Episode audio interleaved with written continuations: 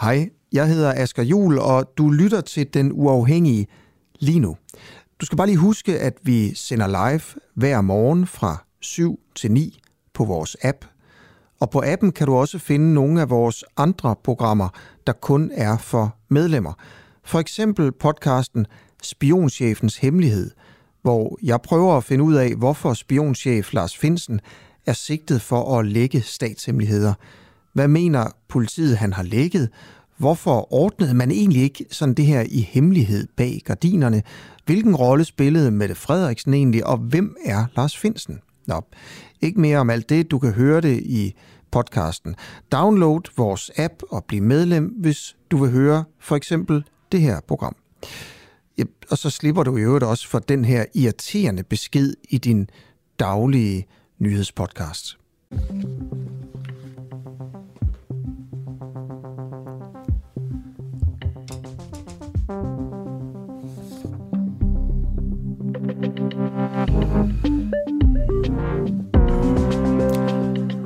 Ja, godmorgen Oliver. Godmorgen, Asger. Jeg synes, vores tophistorie i dag øh, lugter en lille smule af en skandal.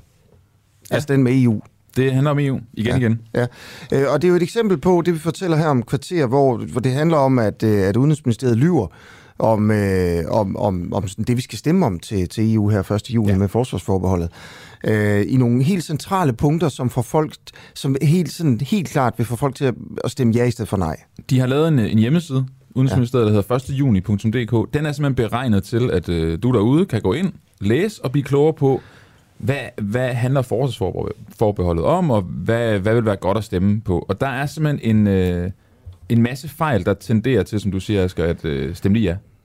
Det, det er der, og vi har, det er ikke os, der har fundet dem, det er Folkebevægelsen mod, øh, mod EU, men vi har faktatjekket dem. Ja. Øh, nogle af dem i hvert fald. Ikke? Og vi kan bare se, det, det er simpelthen fejl, øh, eller det er forkert, det er faktuelt forkert. Og præcis hvad det er, det skal vi nok komme til, det kommer om, øh, om et, øh, et kvarter. Men det, det ligger jo på linje med det der med, at, at man laver et spørgsmål også i Udenrigsministeriet, mm. som er som, som er misvisende. Der, der står hverken, at altså, selve afstemningsspørgsmålet oprindeligt, nu har de lavet det om jo, men så var det jo sådan, der var hverken nævnt ordet EU eller forsvarsforbehold. Øh, og så kom der så meget kritik, og så måtte de lave det om. Ikke? Det virker mystisk. Der er, flere, der er altså flere ting her til morgen, her på Den Uafhængige, som, som bliver lagt frem, som, som tyder på, at, øh, at regeringen simpelthen altså ikke er upartisk, som den skal være i sådan en sag her. Man skal kunne stole på, at øh, Udenrigsministeriet og de andre ministerier oplyser sådan faktuelt korrekt, stille og roligt, ikke tager stilling, så må politikerne i Folketinget og, og, og i Europaparlamentet øh, sørge for at debattere og lyve ja, og alt ja, det der. Det skal, ja. hvad, hvad de nu gør, ikke? Men det, må ministerierne ikke. Men det gør de så. Jamen, det er det, der er interessant. Ikke? Det er, at øh, vi er jo ikke i tvivl om nogen af os, at regeringen, Socialdemokratiet, gerne vil have, at vi øh, fjerner forsvarsforbeholdet. Men det, det skal Udenrigsministeriet jo ikke blande sig i. Der er selvfølgelig også øh, alt muligt andet her til, øh, til morgen øh, i, i vores radio. Vi prøver også at dække sådan, øh, hvad kan man sige, de begivenheder, der sker rundt omkring os, mm-hmm. øh, som vi ikke nødvendigvis har kilder på, og sådan noget. For eksempel, øh, hvad der foregår i Ukraine, hvor det vilde, det er jo den video, du fandt her ja. i, i morges, ikke? Og det jo. kan være, du lige kan prøve at beskrive, altså, hvad, hvad, hvad, det, hvad det handler om. Vi skal til øh, Mariupol, havnebyen, som øh, vi jo desværre har hørt mange, mange frygtelige historier fra de sidste dage og uger. Der er øh, kommet en video ud nu, Øh, Washington Post har, har blandt andet øh, delt den af en ukrainsk soldat. Jeg, skal, jeg ved ikke, om du kan spille noget fra den. Det er en soldat, der står i øh, militærudstyr ved sådan en, en grå betonvæg. Øh, ligner det af nogle, af, nogle, af nogle grå mursten. Og simpelthen fortæller, at de er fuldstændig overmandet af ja. russerne. Der er 10 gange så mange russere i Mariupol. De står kun i det her værft og forsvare sig, og de beder om hjælp fra omverdenen. Han siger, at øh, der er 500 sårede soldater inde på værftet. Og man kan forestille sig, det er jo ikke et hospital det her, det er jo en fabrik. Det, de ligger og råber og skriger, ikke? Man kan faktisk høre de hoster i baggrunden, øh, nogle ja, af dem. Ja. Og de anbefaler, at verdens ledere kommer og hjælper dem ud. Øh, enten hjælper dem i Mariupol på det her den her fabrik, eller hjælp, hjælper dem ud til et tredje land. Han siger også, at der er kvinder og børn inde på værftet, og de er fuldstændig omringet af russere. Øh, men de giver jo ikke op, jo. De bliver stående, de ukrainske soldater. Серед яких є жінки та діти. Ми просимо надати нам безпеку на території третьої держави. Дякую. Mm. Tak, siger han så. Og så fader han ud, øh, og, og det, er jo en, det er jo en mand med sådan en, en, en sort, stram hue på, og så i militærtøj. Mm. Øh, russerne har sagt, at de kan, de kan komme ud, øh, hvis de giver op Ja. i dag. Det, det, okay, det er de sagt til dem. Det, det, er- det, er, Okay. det er fremme her til morgen i nogle, i nogle medier. Ja. Så må vi se, hvad der sker, men, men Mariupol bliver det helt vilde sted at, at følge os og finde ud af, hvad i alverden der er sket her. Øh, Det er jo meget svært at, at, at få, få oplysninger ud fra Mariupol. Det, der er så uhyggeligt ved det her, ikke? det er, hvis ikke der sker noget, og det er jo langt fra sikkert, der gør det, så den mand, vi lige har set en video af, han kan lige så godt være slået ihjel i morgen. Don, øh, russernes øh, store offensiv i det østlige Ukraine startede jo også øh, i går nat, Mm. Og, øh, og den, den er jo stadigvæk i gang her, her til morgen. Øh, hver dag kommer den engelske efterretningstjeneste med sådan en øh, rapport om, hvordan det går på fronten. Og der skriver øh, den engelske efterretningstjeneste faktisk her til morgen, at det ser ud til, at russerne igen har problemer med logistikken. Okay. Lidt ligesom det med, øh, da de skulle tage Kiev, ligesom i første mm. stød, ikke? så gik det lidt død, fordi de kunne ikke øh, få mad og benzin frem og sådan noget. Øh, det ser ud til, ifølge den engelske efterretningstjeneste, at det, øh, det er det samme, der sker nu. Det er vildt nok. Ja, det er det faktisk. Ja. Asger, øh, jeg synes lige, vi skal øh, tale kort om, øh, om det pressemøde, der var i går. Ja. Øh, Danmark kan mere 2, som er en del af regeringens udspil i forhold til jamen, alt muligt, velfærd. Og i, i, går, handlede det så meget om, øh, om klima. Og til pressemødet i går, så bekræftede Dan Jørgensen for første gang noget, som han ellers er blevet hæftigt kritiseret for efter en afsløring, vi har lavet her på Den Uafhængige. I, øh, I januar, der viste agtindsigter, vi har fået, at regeringen og klimaminister Dan Jørgensen ikke har indgået en eneste samarbejdsaftale aftale med Danmarks største CO2-udleder, siden den aftale, de ellers lavede med Aalborg Portland tilbage i september 2020. Ja. og det var jo noget, der skulle være en skabelon, sagde mm. Dan Jørgensen dengang, for, øh, for fremtidige aftaler. En skabelon for Danmarks vej, og han sagde sådan her, øh, for Danmarks vej mod at blive en grøn stormagt i verden. Øh, og det er så ikke blevet til noget som helst. Det er ikke blevet en skabelon. vej, åbenbart. Jo. Det er ikke blevet en skabelon for noget som helst, og det er jo det, vi afslørede her, men vi manglede at få et interview med Dan Jørgensen for at høre, om det var rigtigt. Øh, Var vi gået glip af noget? Og der bekræfter han altså så, det er vi ikke, det er rigtigt nok. Det, det, der er kun blevet, til, øh, blevet, blevet lavet en eneste aftale. Og derfor så synes jeg nu, vi skal høre vores øh, journalist Christian Henriksen, der tog ind på øh, borgen og til det her pressemøde Danmark kan mere 2, og øh, dermed havde en ordveksling med netop Dan Jørgensen. Vi skal måske lige sige, Asger, at på ja. Et tidspunkt, der, der bliver lyden lidt underlig, og det er fordi Christian Henriksen som den første journalist på det her pressemøde ikke ja. Fik lov til at stille to spørgsmål. Ja. Men Christian giver ikke op. Man kan lige høre uh, Mette Frederiksen sige, og så skal vi lige have et, et spørgsmål til en anden en. Og så begynder han uh, Det skal være løgn. at råbe og skrige en lille smule, indtil ja. pressemødet. Okay. Christian Henriksen fra den øh, uafhængige. Klimaministeren indgik tilbage i september 2020 en øh, samarbejdsaftale med Aalborg Portland om, at de skulle sænke deres øh, CO2-niveau frem mod 2030, og sagde dengang, at det her det kommer til at være en aftale, der kan være skabelon for flere fremtidige aftaler. Er der blevet, øh, er der blevet indgået nogle aftaler siden da? Nej, vi har ikke lavet tilsvarende aftaler. Vi har lavet øh, indsatser, som også er rettet mod øh, enkeltvirksomheder. Øh, for eksempel den øh, gasledning ned over Lolland Falster, som vi har besluttet skal etableres, fordi den var helt nødvendig for, at Nordic Sugar kunne øh, fortsætte deres øh, produktion. Og i det udspil, der kommer i, øh, i morgen, prøver vi selvfølgelig at adressere de øh, resterende store produktionsvirksomheder i, i Danmarks problemer med at få udfaset deres øh, fossiler. Og så her på første række. Det er fordi, vi mener, det er mere fornuftigt at tilrettelægge det på den måde, vi har valgt nu. Det er rigtigt. Ja, men svaret er, at vi har valgt at gribe det an på en anden måde, fordi vi synes, den er mere... Øh, okay. flere fremtidige aftaler, og der er ikke blevet indgået flere fremtidige aftaler. Det er så fordi, det var en forkert Det aftale. kan, nej, det kan også være, at der kommer flere aftaler. Vi er Gør der bare der, vi, vi, det kan være, der gør. Vi er der nu, hvor vi øh, tager øh, tingene et skridt ad gangen, og næste meget vigtige skridt bliver en, øh, en skattereform. Og så på første række. Yes, og så er der flere, der skriver godmorgen inde på, øh, inde på Facebook, så siger vi bare lige godmorgen, Godmorgen. tilbage. Øh, Kim og Leila og Dom og Jane og Per og Susanne og Dorit og, og andre.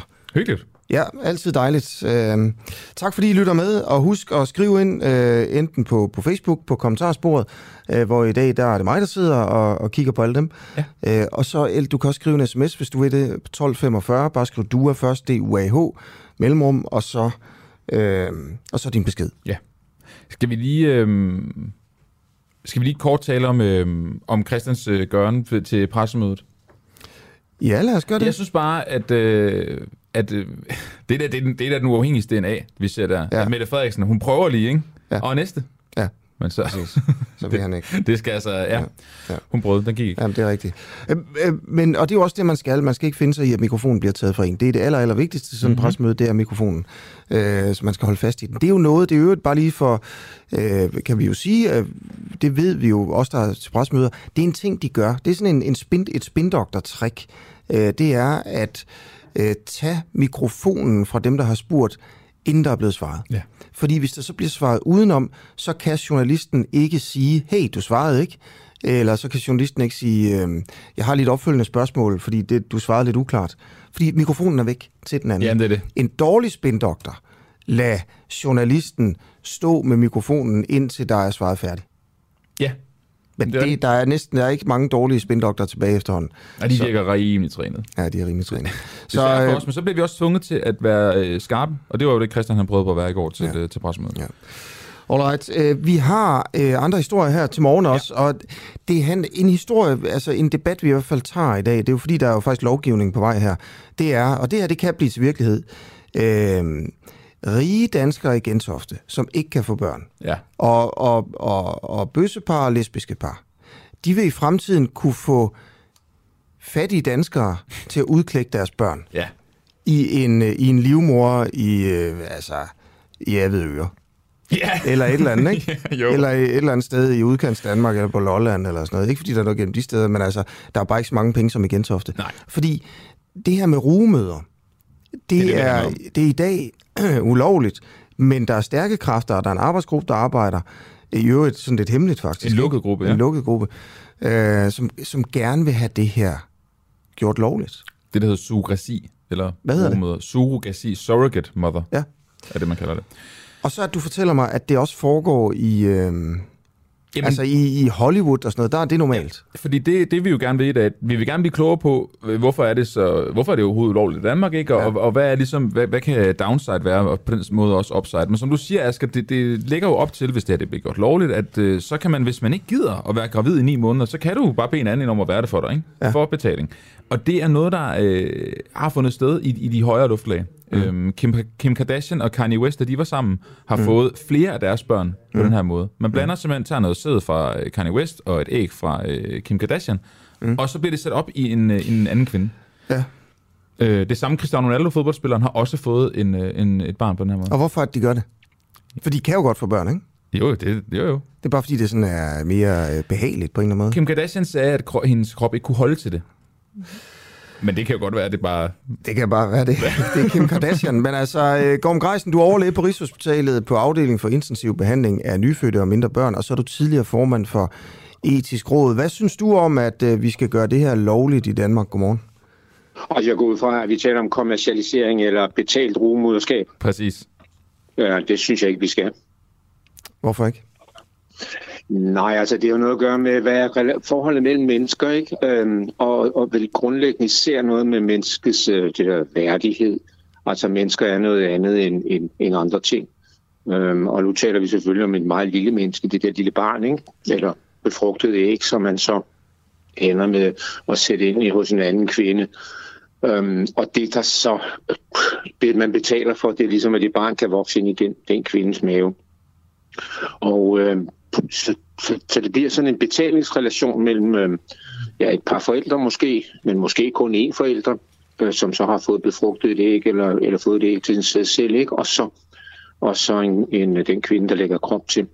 Men, men Gorm, lider øh, barnet noget skade? Altså er det ikke bare et, et, et barn, der bliver født ligesom alle andre børn, og så er det bare et, Nej, en anden mor, nej. han har sagt? Nej, der er, der er jo noget biologi, der ikke, hvor det ikke er så enkelt. Vi tænker, taler meget om gener og befrugtet æg, det er ligesom mit barn, ikke? Det er min sædcelle, det er mit æg, men også det meste af det barn, der kommer ud, det er jo sådan set den mor, der groede hos, ikke?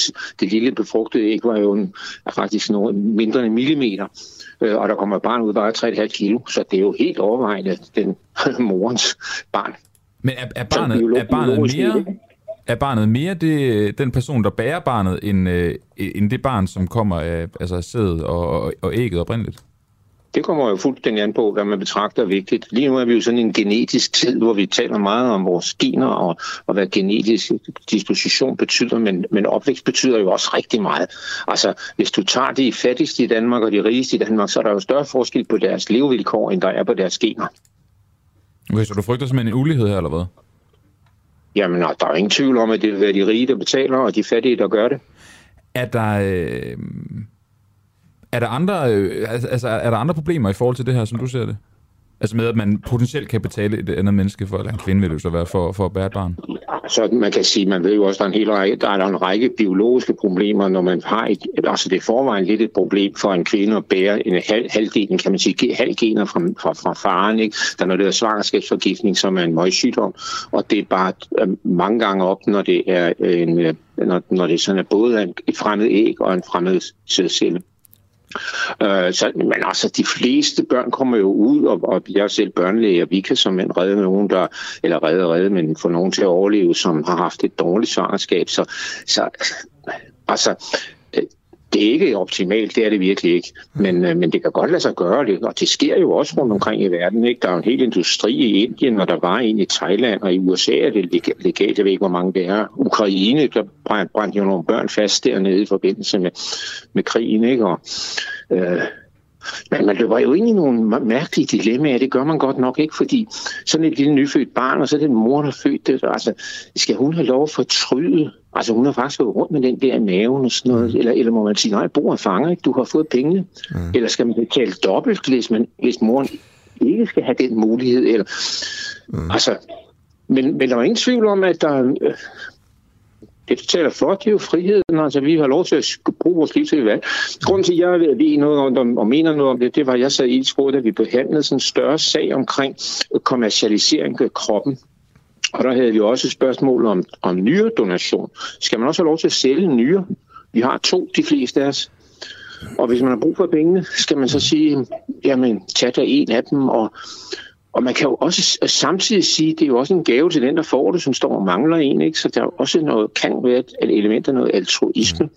Og jeg vil jo personligt sige, at hvis, øh, at hvis, at hvis øh, der er en kvinde, der vil gøre det her for en anden kvinde, som, øh, som hun kender, eller som gør det som en god gerning, så står jeg ikke lige så stejlt. Det gør jeg ikke, fordi øh, vi har lov til at hjælpe hinanden. Og det er endda sådan, at når man hjælper hinanden, så er man med til at bygge et bedre samfund. Men når man betaler hinanden for det snavsede arbejde, så er man med til at bygge et dårligere samfund. Mm. Så du går egentlig ind for det, øh, hvis, så længe man ikke betaler for det? Ja, altså det vil sige, øh, det, det bliver jo ikke biologisk bedre. Øh, men, men, men den handling, at man offre sig, eller offre sig, men altså man gør noget svært og noget vanskeligt for en anden, det er, det, det er noget, der er, jeg, efter min overbevisning, det er med til at skabe en bedre samtale om, hvad det er for et samfund, vi lever i. Vi har, vi har et spørgsmål til dig fra Frej Moskov, som skriver inde på, på Facebook. Spørg medlemmet af Etisk Råd. Du er så tidligere formand for Etisk Råd, skal vi lige sige her, ikke? Men, ja, ja. men Frej vil gerne have, at vi spørger dig, om man ejer sin krop, sin egen krop, og selv må bestemme over den. det er et rigtig godt spørgsmål. Ja, det synes jeg jo ikke, man gør. Øh, det gør, synes jeg faktisk ikke, man gør. Hvem, hvem øh, ejer så ens krop? Jamen, man, den, det, man kan ikke eje menneskekroppe. Altså, i gamle dage kunne man også eje slaver. Ikke? Man kunne bare eje med, men det er jo lang kultur. Det var jo romerne, grækerne, og dog øh, ejede hinanden, og der var jo ikke bare elendighed i det der med at have slaver. Men man kan ikke eje mennesker. Nej, men hvem skal så bestemme over min krop?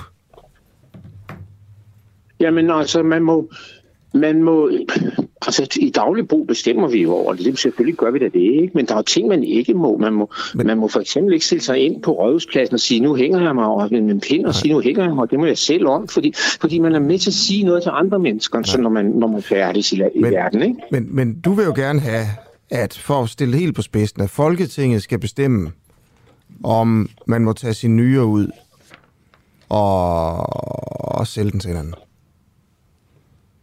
Jeg er jo helt sikkert, de bestemmer, at jeg ikke må. Ja, jamen, det er ja. det, jeg mener, ikke? Ja, ja. ja. Hvor, hvorfor, ja. hvorfor skal de 179 bestemme det, altså, i stedet for mig selv?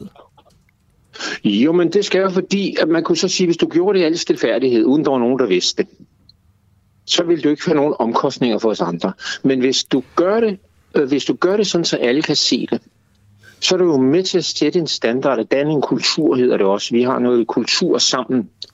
Så hvis man, hvis man gør det i det skjulte, hvis man, er, hvis man er rumor i det skjulte, hvis man sælger nyere i det skjulte, så folk ikke ser det, så er det okay?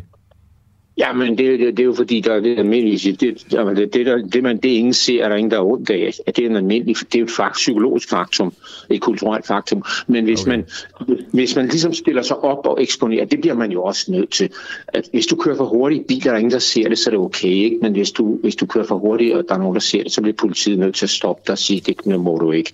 Altså, vi tager jo hensyn til hinanden i mange, på mange måder. Ikke? Altså, du kan have et andet, sam, et andet forhold. Det, hvis der er noget rigtig beskidt og farligt arbejde op på en bro eller sådan noget, ikke? du må ikke bare betale en eller anden ekstra for at kravle op der med risiko for at falde ned. Der er noget arbejdsmiljø, der siger, det går ikke.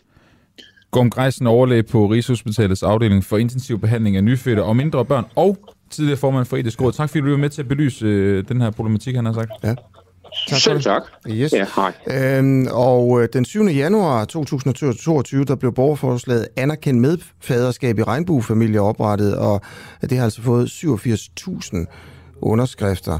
Øhm, og den 6. i 4. der holdt ligestillingsudvalget et lukket møde om blandt andet det her borgerforslag, og rumorskabslovgivningen i Danmark. Øhm, det er ligesom kommet med ind i ja. den der snak, ikke? Jo om, øh, om regnbuefamilier. Okay. Så det er jo klart, det er også spørgsmålet her til morgen. Hvad synes du, dig der lytter med? Øh, skal man kunne få lov til at betale øh, en kontanthjælpsmodtager i adve øre for at øh, ruge sit barn ud for en, hvis man ikke kan få et selv? Det er jo sådan, der, ikke? Jo, det er altså, sådan, det der. siger ham der overlægen også. Det er de fattige, der kommer til at ruge børn ud, udklække børn, ikke? Og så jo. de rige, der kommer til at købe Ja. Yes. Det er syg verden nogle gange. Det er helt det. Er, det er i hvert fald med, med verden, der ændrer sig, lad mig ja. sige på den måde. Okay, vi skal til dagens tophistorie. Ja. Æ, som simpelthen, og du skal, synes jeg, at dig derude skal, skal spidse ører, øh, lugter endnu en skandale fra øh, fra, øh, fra ja-siden i forhold til den her folkeafstemning om, øh, om EU-forsvarsforbeholdet, vi skal til den 1. juni. Øh, ja-siden har jo allerede en gang trådt i spinaten og lavet et spørgsmål øh, formuleret et spørgsmål, som vi skulle tage stilling til i stemmeboksen. Et spørgsmål, som var fuldstændig latterligt. Der var ikke engang nævnt EU eller ordet forsvarsforbehold. Præcis. Det lavede de så om. De har kendt faktisk, at det var en, måske en lille smule for, for tygt. Ja. Øh, og nu er der muligvis kommet en til skandal, som vi fortæller om her. Måske som det første medie. Vi tager ikke helt æren for det, for det er folkebevægelsen mod EU. Ja. Øhm, og det handler om, at Udenrigsministeriet ser det ud til, har løjet øh, øh, i, i den hvad kan man sige, i det faktaak, de har lavet til borgerne om, hvad afstemningen handler om. Jeg lavet en hjemmeside 1.juni.dk, hvor man kan gå ind og læse om, øh, hvad det er, vi skal stemme om, og hvilke muligheder Danmark eventuelt fraskriver sig, mm. hvis vi ikke fjerner forsvarsforbeholdet. Men det er øh, til synligheden fyldt med fejl. Ja. Øhm, Susanne Dyre Greenside, øh, formand for Folkebevægelsen mod øh, EU. Godmorgen. Godmorgen. Godmorgen. Øh, fik jeg sagt navnet rigtigt der? Det gjorde du, ja. Gjorde jeg det? Ja. Dyre Greenside. Øhm, lad, os, lad os prøve at tage nogle af, af, af de her faktuelle fejl. Altså, I har identificeret hvor mange? Øh, ni i alt. Ni. Uh, vi synes ikke helt alle sammen er sådan helt klokkeklare faktuelle fejl herinde. Altså, vi er i hvert fald lidt i tvivl, ikke? Men, men vi vil gerne uh, sætte, sætte fokus på, på nogle af dem. Uh, for eksempel, vil du prøve at fortælle lidt om, om der, hvor Udenrigsministeriet skriver, at der findes kun nationale styrker, som landene hver især bestemmer over. Og de lande, der deltager i EU's forsvarssamarbejde, gør det med deres nationale styrker, som de hver især, især selv bestemmer over. Her skriver Udenrigsministeriet jo, at dem, hvis man er med i forsvarssamarbejdet, så bestemmer man selv over sine egne styrker. Ja, og det er jo kun delvis sandt, og det er derfor, vi har hævet fat i den. Øh, fordi man har jo i EU oprettet et kontor, der hedder det militære planlægnings- og gennemførselskapacitet, som er sådan et mini-operationelt hovedkvarter. Pointen med det her kontor, det er, at det i fremtiden skal styre alle militære aktioner, som EU laver. Det gør de ikke i dag. I dag bestyrer de kun nogle begrænsede øvelser. Men i fremtiden skal de simpelthen styre alle militære operationer, simpelthen fra Bruxelles. Dermed er det jo forkert at sige, at det er de nationale styrker, altså de nationale lande, der bestemmer over deres egne styrker, fordi i virkeligheden så har man jo også et kontor i Bruxelles, der, er, der har den øh, operationelle kommando over dem. Hvor ved du det fra, at det kommer til at ske i fremtiden? Det ved jeg fra det såkaldte strategiske kompas, som er det her dokument, der lige er blevet fremlagt i marts måned, som fremlægger hele EU's øh, fremtidige militære planer. Det var det dokument, der kom frem, hvor øh, samtlige af EU's udenrigsminister og forsvarsminister tog til Bruxelles for at fremlægge det. Og det er også derfor, at vi peger på en anden fejl, nemlig at Danmark ikke sidder med ved bordet, øh, fordi at både Jeppe Kofod og Morten Bødskov var faktisk med til at præsentere det strategiske kompas og fortælle om, hvad de danske prioriteter havde været i det. Mm. Lad os lige prøve at tage den først her, ja. med, med, med det, du siger, det strategiske kompas. Ja. Fordi når man læser Udenrigsministeriets øh, faktaark om, hvad det er, vi skal stemme om, det er jo altså noget, der er lavet, der sådan er henvendt til... Øh, til danskere. Det er for, at vi derude kan blive klogere på, hvad ja. det er, vi skal stemme på. Så står der så, at landene har fuld kontrol over deres egne tropper mm. i de her øh, EU-militære øh, Øh, operationer. Men hvis man så går ind og læser det der, og, og nu har vi jo også været inde og kigge på det, også bare lige for at være sikker på, hvad der står, ikke? Så, står der, så står der noget modsat. Så står der, at der er sådan et EU-organ, der vil have kommandoen ja. over øh, de tropper, der er på, på øh, missioner, på militære missioner. Øh, der står her, vi vil sikre, at den militære planlægnings- og gennemførelseskapacitet, det er altså øh, en, en, øh, et organ i EU, der hedder det, øh, fuldt ud er i stand til at planlægge, kontrollere og have kommandoen i forbindelse med såvel ikke udøvende og udøvende opgaver og operationer som liveøvelser. Øh, og der står så også, at den civile planlægnings- og gennemførelseskapacitet, igen det er sådan en enhed i EU, vil også blive styrket for at forbedre dens evne til at planlægge, kommandere og kontrollere nuværende og fremtidige civile missioner. Lige præcis. Ja. Så er det jo ikke landene selv, der i hvert fald enrådet bestemmer over deres egne styrker. Ja. Øh, og det skriver, at vil du sige, nu sagde vi jo i oplægget, eller jeg gjorde, øh, at der simpelthen står noget, der er løgn inde på Udenrigsministeriets hjemmeside? Det er i hvert fald faktuelt forkert, ja. Jeg vil ikke sige, at Udenrigsministeriet øh, bevidst har løjet. Det har jeg jo ikke belæg for at sige. Jeg kan bare konstatere, at det, at det, at det ikke passer. Nej, I skriver faktisk også, at det kan være, at de bare er sløset. Jamen, det kan da sagtens være. Altså, jeg, jeg kender jo ikke Udenrigsministeriets motiver. Det må I spørge Udenrigsministeriet om. Jeg kan da bare konstatere, at der er en lang række fejl, og at fejlene alle sammen er biased fra samme vinkel. Ja, fordi hvordan mener du med, at den her fejl er biased? Altså, at Udenrigsministeriet skriver, at man selv bevarer kommandoen over sin tropper, men i virkeligheden, så kan vi læse her, at der er en, øh, en militær, øh, militært organ i EU, som vil have kommandoen. Jamen altså man kan sige, at alle fejlene peger jo i retning af enten at øh, underrepræsentere Danmarks muligheder nu, eller overrepræsentere vores muligheder i EU. Øh, og det her er jo et eksempel på det sidste, altså at vi stadigvæk vil have fuld kontrol med vores styrker. Det vil vi ikke. Øh, der er også andre steder, hvor der står, at alle lande skal være enige, øh, inden øh, man bliver sendt på militære missioner det skal alle lande sådan set ikke. Der skal bare ikke være noget land, der protesterer. Altså, der, der er bare rigtig mange fejl, og de peger jo alle sammen i retning af, at lige nu kan vi mindre, end vi faktisk kan, eller når vi er i EU, så har vi flere muligheder, end vi rent faktisk vil have. Noget, der har, har fyldt meget, når, når ja-siden har talt, det har været den her, det har været sådan et meget øh, et brugt billede med klasselokalet, med at vi står uden for døren. Øh, og det er jo også noget, der står nævnt i, på den her hjemmeside 1. juni.dk. Øh, der står, Danmark deltager ikke, når medlemslandet træffer beslutninger på forsvarsområdet. Og der skriver I, at Danmark rent faktisk har taleret ved møder i rådet om forsvarspolitik. Lige præcis. Vi deltager jo sådan set ved alle møderne øh, i rådet. Øhm, og det er jo også, øh, jeg har også et citat med i det her ark fra Trine Bremsen, som fortæller øh, i en folketingsdebat på et tidspunkt, at hun simpelthen ikke kan genkende billedet af, at Danmark bliver stillet uden for døren, for hun er der med til alle møderne, og hun har taleret. Det er så helt rigtigt, at Danmark ikke har stemmeret i rådet. Men der er det jo interessant at se på, jamen, hvor ofte stemmer de egentlig.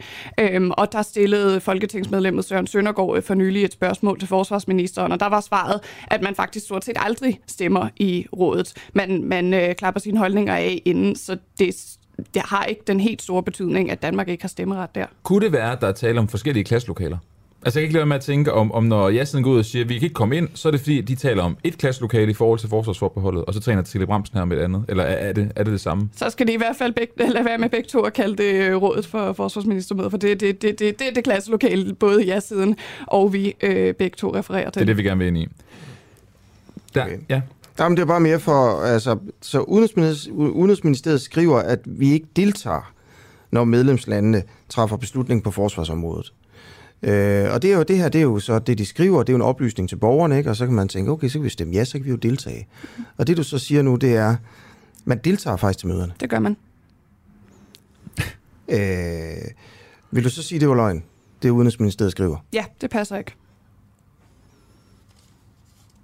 Det er jo vildt nok. Hvad, hvad, hvad tænker... Okay, fordi okay, øh, øh, konspirationen her, ikke? det er jo, at øh, de her ministerier ikke overhovedet ikke i virkeligheden er uvildige. Og det kunne man også se med det spørgsmål, vi oprindeligt, de oprindeligt ligesom formulerede, som man skulle stemme om, hvor der hverken var nævnt EU eller forsvarsforbeholdet. Så tænkte jeg, det vil jeg også gerne sige, ja, så tænkte jeg, det er jo noget, de gør, fordi de gerne vil have os til at stemme ja. For, for, fordi at, at de her ministerier er styret af folk, ikke kun øh, politikere øh, og ministre, men også embedsmænd og diplomater, som godt kan lide EU. Jamen, det, det er jo klart det indtryk, og, man får. Så, altså derfor så er de, så, så formulerer, så er de politiske, så prøver de at få os til at stemme ja. Altså, det er bare... Øh, hvad tænker du om det? Altså, jeg tænker, det er i hvert fald det indtryk, man får, også fordi, at alle de her fejl, de peger i retning af og, og nudger os til at stemme ja. Øhm, men altså igen, jeg vil sige, jeg kender jo selvfølgelig ikke Udenrigsministeriets motiver, og øh, jeg vil da sige, som, som en, der selv mener en, en hel masse om politik, så er det da svært at skrive neutralt om et emne som det her. Øhm, så måske er det bare fordi, at den her hjemmeside skulle op hurtigt, så danskerne kunne informeres hurtigt, øh, at man ikke lige har været grundig. Altså en anden gang skal de da være velkommen til at sende det ind forbi folke Folkebevægelsen mod EU, så skal vi nok tjekke deres arbejde, hvis ja. det er. Okay. okay. Det var bare lige det. Du købte ikke helt ind på den der øh, konspirationsteori? Måske, ja, det, det ved jeg ikke. Spørg Udenrigsministeriet, hiv dem ind. Det kunne være sjovt. Ja. Det må vi prøve på. Det må vi prøve. Okay. det var ligesom de, de, hvad kan man sige, to altså, faktuelle fejl, som vi ja. synes ligesom var, var klarest i hvert fald i det her. Og du har jo så øh, identificeret syv andre også som du også mener. Øh, vil, vil du prøve at fortælle lidt om, om nogle af dem? Ja, det kan du tro, jeg har arket her. Ja. Øhm, ja, altså der, der står jo for eksempel øh, øh, her, at øh, samarbejdet i NATO og forsvarssamarbejdet i EU dækker to forskellige områder. Og igen, det er sådan en, der er delvis sand, fordi det er klart, at NATO er jo en grundlæggende anden størrelse end EU. Øh, det er et forsvarssamarbejde, hvor EU gerne vil kunne gå ud og lave alle mulige militære aktioner, øh, for eksempel i Afrika, som ikke nødvendigvis har med forsvar at gøre. Men, Øh, men alligevel så overlapper de to, om, øh, de to samarbejder jo øh, rigtig mange steder. Det gælder både øh, i konkrete operationer, hvor de begge er til stede, det gælder i deres mål. Øh, begge arbejder for eksempel med cybersikkerhed. Så der, der er rigtig mange områder, hvor de to samarbejder sådan set overlapper øh, ganske klart. Så, altså, det vil være rigtigt at skrive, at samarbejdet i NATO og forsvarssamarbejdet i EU er skruet forskelligt sammen. Det er jo også derfor, jeg kan være imod det ene og for det andet. Mm. Øh, men de dækker sådan set ikke 100% to forskellige forskellige områder, de overlapper rigtig meget. Ja. Vi bruger pengene to gange, hvis vi øh, også går ind i EU. Der er nogle, øh, nogle, nogle fejl, som jeg har valgt, og jeg synes, det er lidt tvivlsomt. Mm. Fordi jeg synes, det kommer til at lyde som om, at det er øh, ordkløveri. Altså, at, at det i virkeligheden er, er en uenighed mere, end det er en faktuel fejl. Øh, jeg vil godt lige tage en af dem, hvis det er okay. De skriver her, Udenrigsministeriet, de skal kunne sendes øh, afsted med kort varsel i krigssituationer, altså de her militære, øh, de her militære operationer, hvis alle lande er enige om det. Så skriver I, der bør stå, hvis ingen lande modsætter sig det, i stedet for, hvis alle lande er enige om det. Ja. Det er vel og, det samme? Nej, det er det nemlig ikke. okay. Og det, det er, jeg ved godt, at det er ordkløveri. Kan det, det kan lyde som ordkløveri, ja. men det vil jeg faktisk ikke mene, at det er. Øhm, og igen, mange af de her fejl, det er ikke grove fejl. Vi synes bare, at det groft overhovedet er fejl, øh, vil jeg lige sige, fra, ja. fra et ministerium, der skal være neutralt. Øhm, men grunden til, at jeg hiver fat i den der, det er jo, fordi det er ikke det samme, øh, at alle lande skal være enige. Så tænker man, jamen, så har alle land, lande sagt ja. Men det, der bør stå, er, hvis ingen lande modsætter sig det, fordi i det her strategiske kompas, jeg bliver ved med at hive frem, ja. det her mål ja. for, for EU's fremtidige øh, militære samarbejde, så står der, at beslutningsmodellerne skal blive mere, citat, fleksible. Og i det så lægger de, at man i stedet for veto, øh, hvis et land er uenig, så skal et land bare afstå fra at stemme. Det er såkaldt konstruktiv afståelse. Altså, så der vil blive lagt pres på de små lande, eller lande, der generelt er uenige med, hvordan resten af landene synes, at øh, samarbejdet skal udvikle sig, at de skal afstå fra at stemme, i stedet for at nedlægge veto. Og siden vi ved, at den der metode, den her konstruktive afstemmelse, øh, konstruktiv afståelse er noget, der vil, vil blive brugt mere i fremtiden, øhm, jamen så er det forkert at sige, at alle lande skal, skal være enige, fordi det kommer det jo ikke til at være i fremtiden, hvis, hvis de bliver ved med at bruge den her nye metode. Jeg ved, det kan lyde teknisk, men altså... Men der er også nogle visser i det jo, ikke? Det er sådan lidt... Eller hvad? Mm, det, det er der jo sådan set ikke, fordi man, man har jo lagt op til, at konstruktiv afståelse skal være en mere brugt metode fremadrettet. Øh, altså det, det er øh, de forskellige ministre jo Men allerede er der, blevet enige om. Er, er der ikke forskel på lagt op til, og så øh, det sker? Det er vel to forskellige ting. Man kan godt lægge op til noget, der er jo, det er jo ikke sikkert, at det så ender sådan.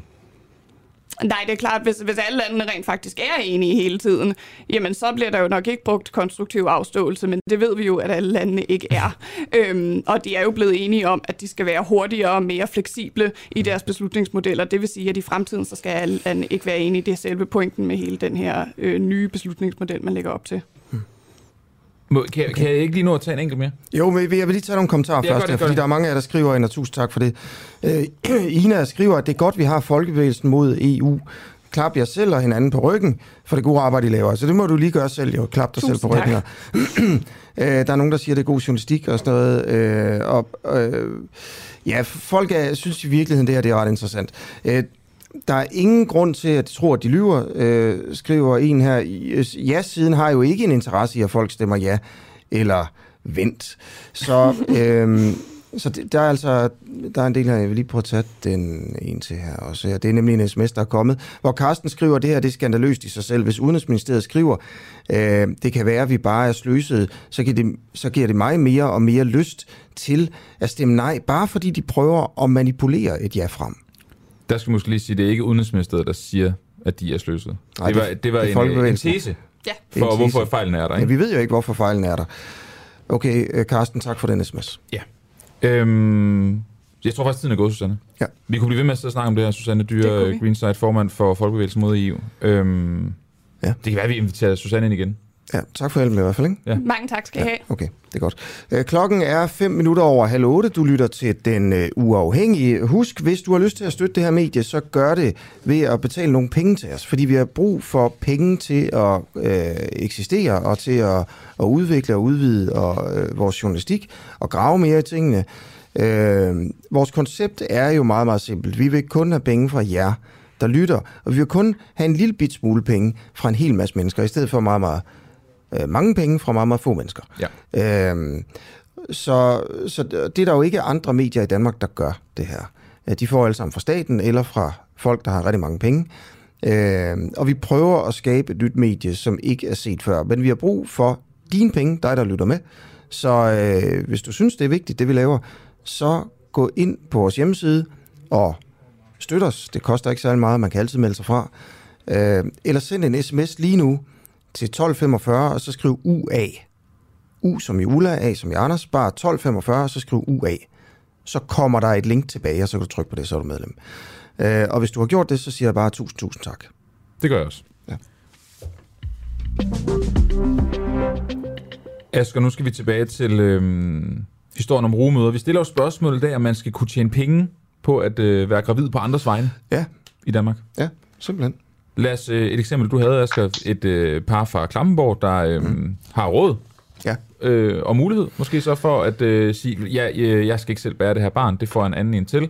Så øh, er det jo lige nu ulovligt i Danmark, men måske så skal det gøres lovligt at kommercialisere Ja. det at øh, være rumor. Lige præcis. Be en eller anden kontanthjælpsmodtager et sted et andet sted i Danmark om at udklække et barn, blive gravid, og så når man føder, så afleverer man barnet op til Klampenborg. Det, der så er interessant, det er på baggrund af det øh, borgerforslag, der hedder Anerkendt medfaderskab i regnbuefamilier, der rundede 87.000 øh, underskrifter, så har ligestillingsudvalget også haft et øh, lukket møde efter det her borgerforslag, det havde de den 6. april, hvor man blandt andet talte om, øh, om det her. Og der deltog du, Maja Torp, ligestillingsordfører for Venstre. Ja, det er rigtigt. Hvad kom der ud af det møde den 6. april? Jamen altså, I har jo ret i, når, når der er sådan et borgerforslag, der handler om, at man skal kunne være medfar, så følger der noget med det, som handler om, hvordan det her barn det bliver til.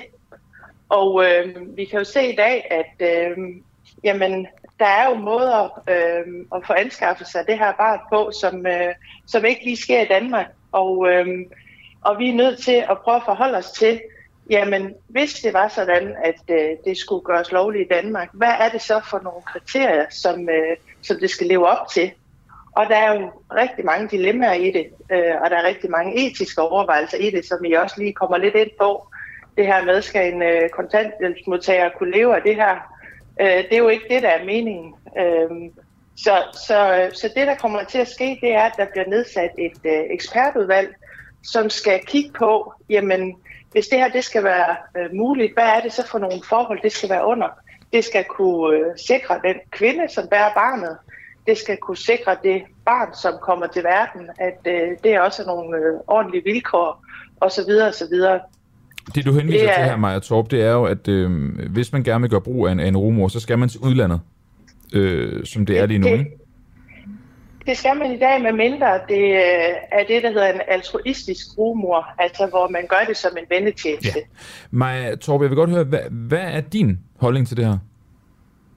Jamen, øh, min holdning til det her er, at øh, vi er nødt til at kigge på, øh, om, øh, om det her er noget, vi skal tillade i Danmark. Og hvis vi skal det, så skal vi jo være meget kritiske med, hvordan det så skal ske. Fordi uanset hvordan vi vender og drejer det, så kommer det til at ske på den ene eller anden måde. Der kommer penge under bordet, eller man tager til udlandet og henter et barn.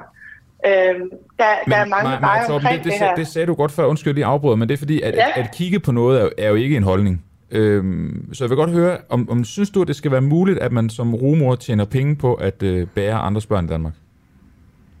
Altså nu, det her ekspertpanel, der skal kigge på det her, øh, kommer frem med nogle modeller for, hvordan det kan lade sig gøre.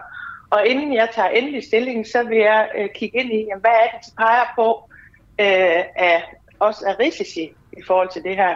Men jeg er åben over for, at, øh, at vi får kigget på nogle modeller, og er det noget, som, øh, som øh, ikke er kan man sige, risikabelt for kvinden, som ikke øh, giver barnet nogle, nogle rigtig svære vilkår, jamen så er jeg åben over for det. Mm. Er du også åben over for det, at øh, man skal betale penge? Altså, at, ja, at man skal kunne tjene penge det, på at udklække andre folks børn? Altså, det, det er jo så det, som uh, ekspertpanel her skal kigge mm. på. Uh, det men, her men er du åben over, eller Venstre, er Venstre åben over for det? Eller lukker man ned for det med det samme? Eller vil du også lige vente og se, hvad de siger der? Vi er åbne over mm. for at se på, hvad er det for nogle modeller, mm. uh, man kan bringe i spil, for at uh, det kommercielle mm. surrogasi, det bliver lovligt. Ja. Men vi er også skeptiske, så, ja. så vi afventer også og ser, hvad, okay. hvad der bliver peget på. Jamen det er jo selvfølgelig også, det er også øh, svære beslutninger ud fra, så det er jo selvfølgelig fint nok at gå og vente lidt på øh, andre perspektiver og sådan noget. Hvad tænker du, når du hører, at Kim Kardashian over i Hollywood og Kanye ja. West, øh, de har fået... Hvor mange børn var det, de har fået? Jamen jeg tror, de har fire børn, og jeg tror, de to sidste af dem er i hvert fald lavet ved surrogasi. Ja, så nogle, nogle milliardærer. Jeg tror faktisk, de er milliardærer. Øh, øh, øh, mange, øh, mange, mange De betaler øh, andre mennesker for at, at blive gravide med deres børn fordi deres krop ikke lige kan, kan klare det, eller et eller andet. Øh, Cristiano Ronaldo øh, og hans øh, kone, de gjorde det samme. Hvad tænker du, når du hører sådan noget? Jamen, jeg tænker, at det er usmageligt. Altså, jeg, jeg tænker jo, at øh, så er vi ude i noget, hvor man begynder også Hvor, at Hvorfor er det egentlig usmageligt? Hvorfor er det egentlig usmageligt? Jamen, øh, det er... Altså, det virker jo sådan, øh, som om, at øh, nu, nu skal ens øh, krop ikke lige udsættes for det, øh, for en graviditet, og derfor så kan, så kan andre så øh, udsættes for de gener. Men hvorfor er det... Du sagde, at så udnytter man jo andre, sagde du lige. De kan jo selv. De kan jo selv. Men hvorfor altså, er det en udnyttelse af andre mennesker, hvis det er frivilligt, øh, øh, hvis, hvis, hvis ligesom aftalen er indgået frivilligt? Ja, altså, det, det kan du selvfølgelig godt sige principielt. Øh, jeg tror bare, når man ser de der eksempler, altså, hvor jamen, så skal man have flere og flere og flere børn, som, som andre skal føde for en. Altså, det, det virker bare lidt uetisk og, og usmageligt, men, men du kan ret i uh, principielt, hvis det er frivilligt, og, og det er en aftale, alle parter synes godt om, så, uh, så, så kan det jo være svært at, at, at have noget imod det. Jamen, jeg spørger dig. Jeg, men, jeg øh, mener jo ikke noget som helst. Jeg spørger bare, for du nej. sagde, det var usmageligt, det der sker over i Hollywood. Ikke? Jamen, det er men, fordi, jeg, men, jeg, jeg synes, de, de men, går meget, meget langt i det, og, og øhm, det her ekspertpanel, der skal nedsættes, det skal jo netop også kigge på etiske overvejelser i det her. Skal man, skal man for eksempel kunne få fem børn på den måde? Altså, er det det, der er meningen? Men Maja, bliver det, øh, bliver det mindre usmageligt, hvis det er en øh, mellemklasse familie, der har øh, et barn, har bøvler med at få nummer to, skraber så en masse penge sammen, som de så øh, får tjent, og så bruger dem på at få via en rumor barn nummer to. Er det mindre usmageligt? Ja, det synes jeg umiddelbart, ja. Men det er jo det samme. Der er jo ingen forskel. Ja, altså, altså det, det, det, det kan du godt sige, men altså, det andet handler jo om, at øh, der, der kan jeg nok, altså, de kan bare ikke få nok. Har du nogle røde linjer i det her? Altså når du siger, det vil jeg ikke være med til. Altså det er uanset, hvad den der ekspertgruppe kommer frem til, så vil jeg ikke acceptere, at øh, man får udryddet sit barn i ghettoen i øh, Mumbai af, af en fattig kvinde. Det øh, og betaler hende øh, en halv million for det. Eller, eller, eller har du en rød linje et eller andet sted? Eller har I det i Venstre? Jamen, jamen ja, altså, vi synes jo, det handler om, at man ikke skal udnytte øh, kvinder. Og, og det er jo noget af det, vi skal også skal have kigget på, hvordan er det, vi sikrer, at kvinder ikke bliver udnyttet. Ja. Øh, men, men for en, en kvinde i Mumbai en halv million for at, at bære det her barn, ja. så tænker jeg ikke umiddelbart, at det er udnyttelse. Nej. Hvad hvis hun uh, sælger sine nyere i samme ombæring for en halv million til? Hun har jo to, jo. Ja, det er jo, det, det er jo, så afgiver hun noget af sin egen krop, kan man sige. Er det, så er vi jo ude i noget ud, lidt andet. Er det udnyttelse? Ja, det synes jeg. Så, så det er ikke udnyttelse umiddelbart, hvis hun får en halv million for, for et barn, altså, hun, har, hun har haft i maven, men det er udnyttelse, hvis hun får en halv million for en nyere? Ja, ja okay. det synes jeg. Ja. Hvad er forskellen? Jamen forskellen synes jeg er, at, øh, altså, at man lader sig skralde, sin krop skralde til, øh, altså, hvor man selv mister noget. Altså, og, og, og det der foregår jo også under nogle forfærdelige vilkår, øh, som det er i dag at folk sælger en, en nyere eller andre lemmestil for at overhovedet kunne overleve, så er vi jo ude i noget helt andet. Men kunne man ikke diskutere det, men, fordi at politikere som dig gør det ulovligt? Men der er rigtig, rigtig mange etiske dilemmaer også i det her. Øh, og derfor så kan det nogle gange være svært at give de helt klare svar på, øh, fordi der er rigtig mange ting, man skal overveje. Og det er også derfor, man er nødt til at skal have nogle folk til at sidde omkring øh, et bord og komme med forskellige vinkler ind i det her øh, omkring rumøder og det at, at tjene penge på at kunne føde et barn til andre. Øh, fordi der er mange dilemmaer i det. Men hvis vi bare lukker øjnene for det og siger, at det vil bare overhovedet ikke tillade, jamen så øh, må vi jo også forholde os til, at virkeligheden går videre derude. Der er nogen, som, øh, som gerne, rigtig, rigtig gerne vil have børn. Det gælder jo både homoseksuelle, men også heteroseksuelle, som ikke selv kan så søger de jo andre muligheder, øh, som ikke er, hvor det ikke er kontrolleret på samme måde. Hvad, hvad er det for nogle muligheder, hvad er det, der foregår øh, i dag, som Jamen, du, der som kan du jo, til? Altså, der kan jo foregå både det, at man øh, selvfølgelig tager til udlandet og, og får hentet det her barn, som, altså, hvor vi ikke ved, hvad er det for nogle vilkår, det er kommet til under. Øh, Øh, der findes øh, til synligheden et begreb, der hedder en hurra-baby, øh, hvis man har været ude og, og rejse gennem længere perioder, som pludselig fået et barn. Øh, og, og der findes jo også eksempler på, at, øh, at det alligevel sker det her kommercielle surrogati herhjemme, hvor øh, der så er penge under bordet. Altså, der bliver fundet nogle veje i at opnå det her øh, meget, meget øh, store ønske for mange at få et barn. Øh, og, og det er derfor, vi, vi synes i Venstre også, at jamen, vi er nødt til også at være åbne over for, øh, jamen hvis, hvis vi skal have ordnet forhold omkring det, hvordan kan det så foregå? Fordi det, det foregår alligevel mm. i et eller andet omfang. Okay. Det må vi jo prøve at finde ud af i et andet interview, præcis hvad, hvad det er for, for noget, der foregår øh, i det skjulte øh, og i den sådan ulovlige sfære nu her. Ikke? Og i øvrigt bare lige, måske skal vi også sige, hvis der er nogle lyttere, der mm. ved det lige nu, øh, hvordan foregår det i dag? Altså, hvordan omgår man reglerne? Hvordan får man, får man sig et barn, som bliver rodet ud af en anden mor, måske i udlandet. Øh, hvordan får man sådan et barn hjem til Danmark? Hvad, hvad betaler man? Hvor, hvor, hvor foregår det hen? Øh, så skriv ind til os. Det vil jeg meget gerne høre. Øh, der, er, der er jo flere, der skriver inde på Facebook. Der er lige en, en, en, der, en der ligesom pointerer det her med, med adoptioner. Altså, hvorfor, hvorfor i alverden kan de her folk ikke bare adoptere? Er man på en eller anden måde blevet sådan lidt forkælet? Altså, når man vil have sit eget barn, og ikke bare kan adoptere et barn, som rigtig gerne vil, vil, vil bo i Danmark sikkert. Ikke? Øh, René skriver, er der ikke flere børn at adoptere fra mindre bemidlede lande? Jeg prøver at forstå, hvorfor man trækker en lang og sej politisk kamp for at få en kvinde til at agere babyfabrik. i stedet for at give et barn et bedre liv end det, det umiddelbart er født ind i. Hvorfor overvejer Venstre overhovedet det her, når der stadigvæk er børn, øh, som man kan få ved adoption?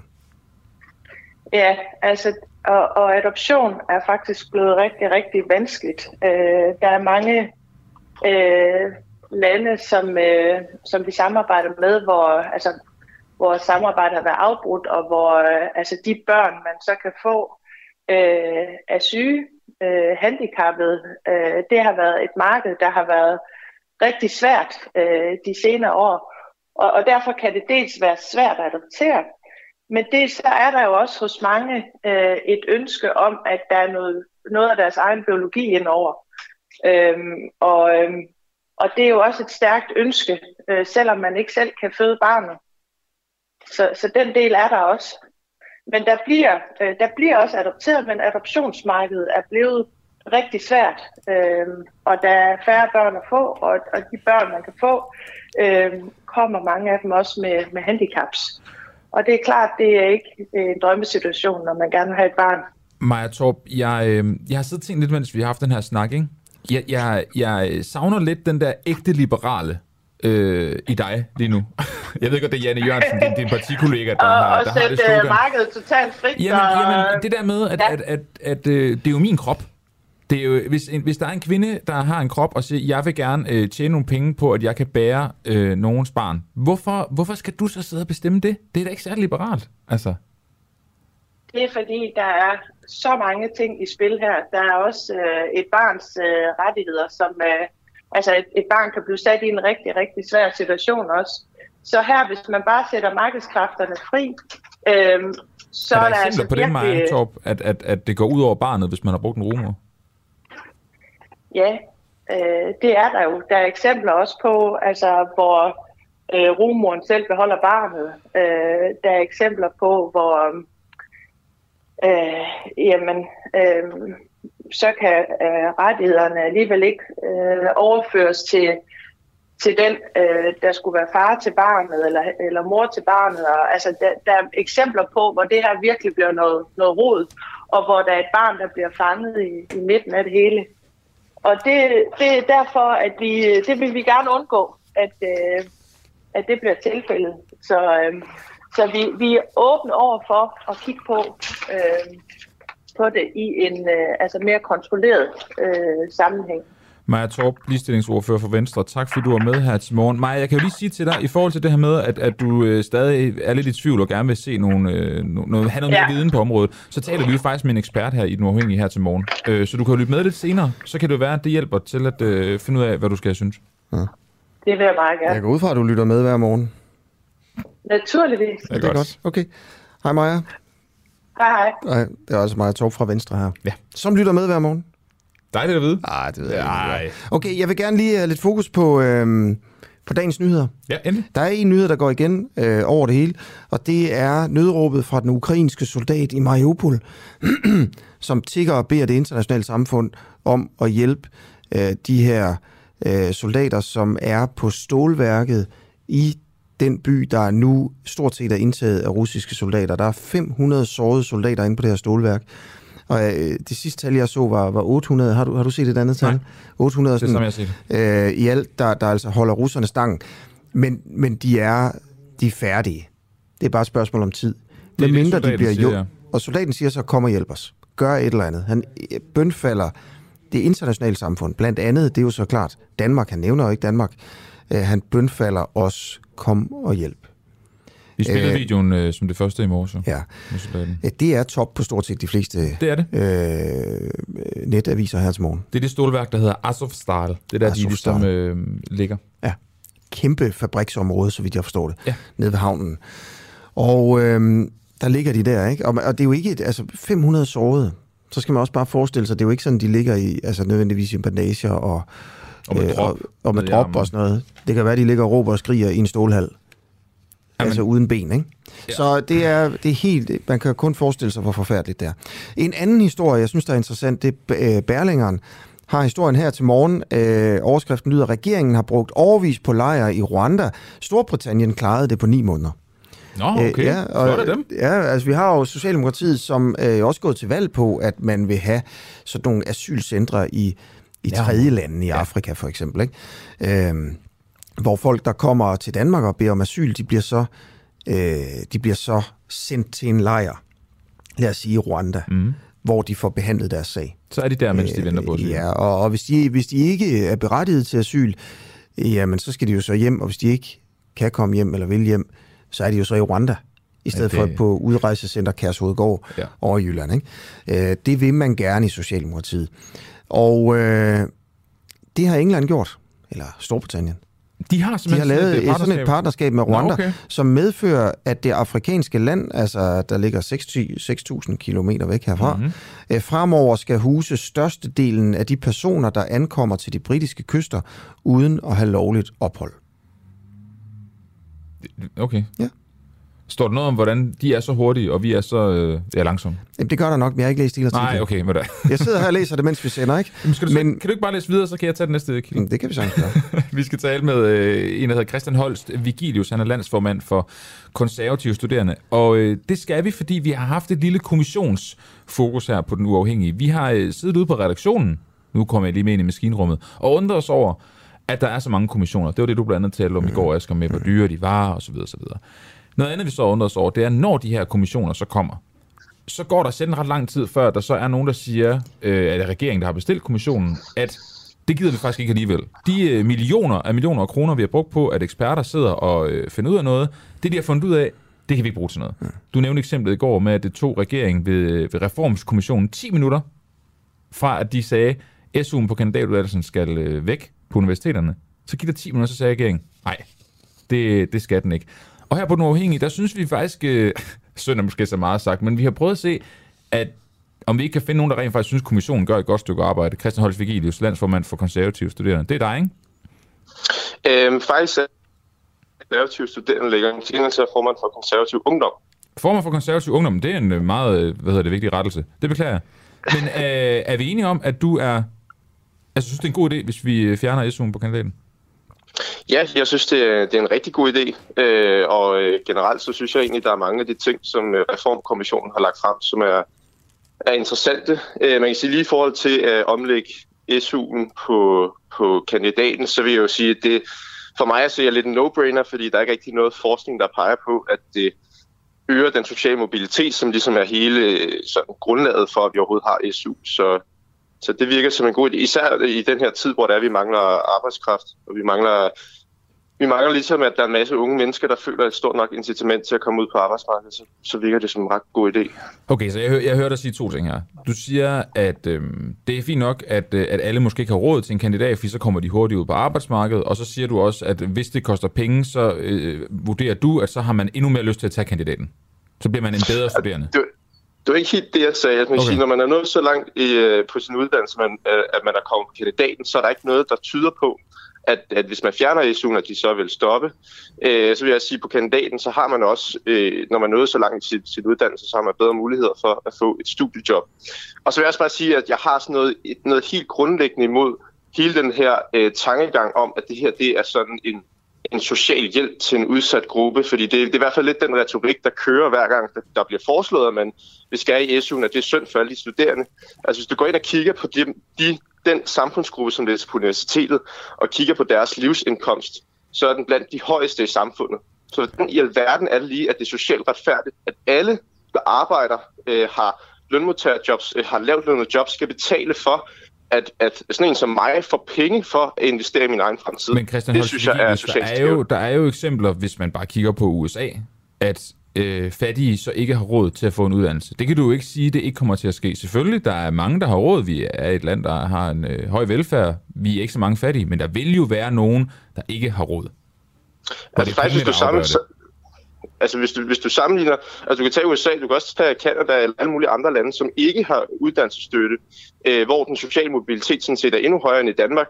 Øh, og hvis du kigger på de seneste 20 år, øh, så er den sociale arv, altså Rockwoolfonden lavede en undersøgelse sidste år, som viste, at den sociale arv var mere betydningsfuld gennem de sidste 20 år, end den har været før. Og gennem de sidste 20 år, så er uddannelsesstøtten kun steget. Altså det er i dag sådan, at, med, at øh, staten betaler 16 milliarder kroner til, til uddannelsesstøtte til, til de videregående uddannelser, mens selve uddannelsen kun koster 15 milliarder kroner.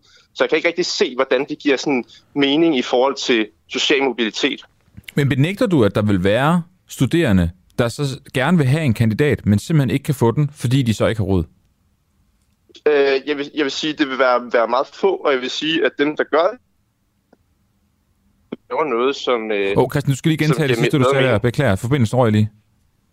Øh, ja, altså, det er, da, det er da muligt, at der er nogen, der vil gøre det, men jeg vil også sige, at vi har altså også et problem med, at, at vi uddanner rigtig mange akademikere, som, øh, som ender i arbejdsløshed bagefter. Så, så det, for mig at se, ville det heller ikke være verdens største øh, katastrofe, hvis det var, at de kom ud og fik et job i det private erhvervsliv eller i den offentlige sektor, eller hvad jeg.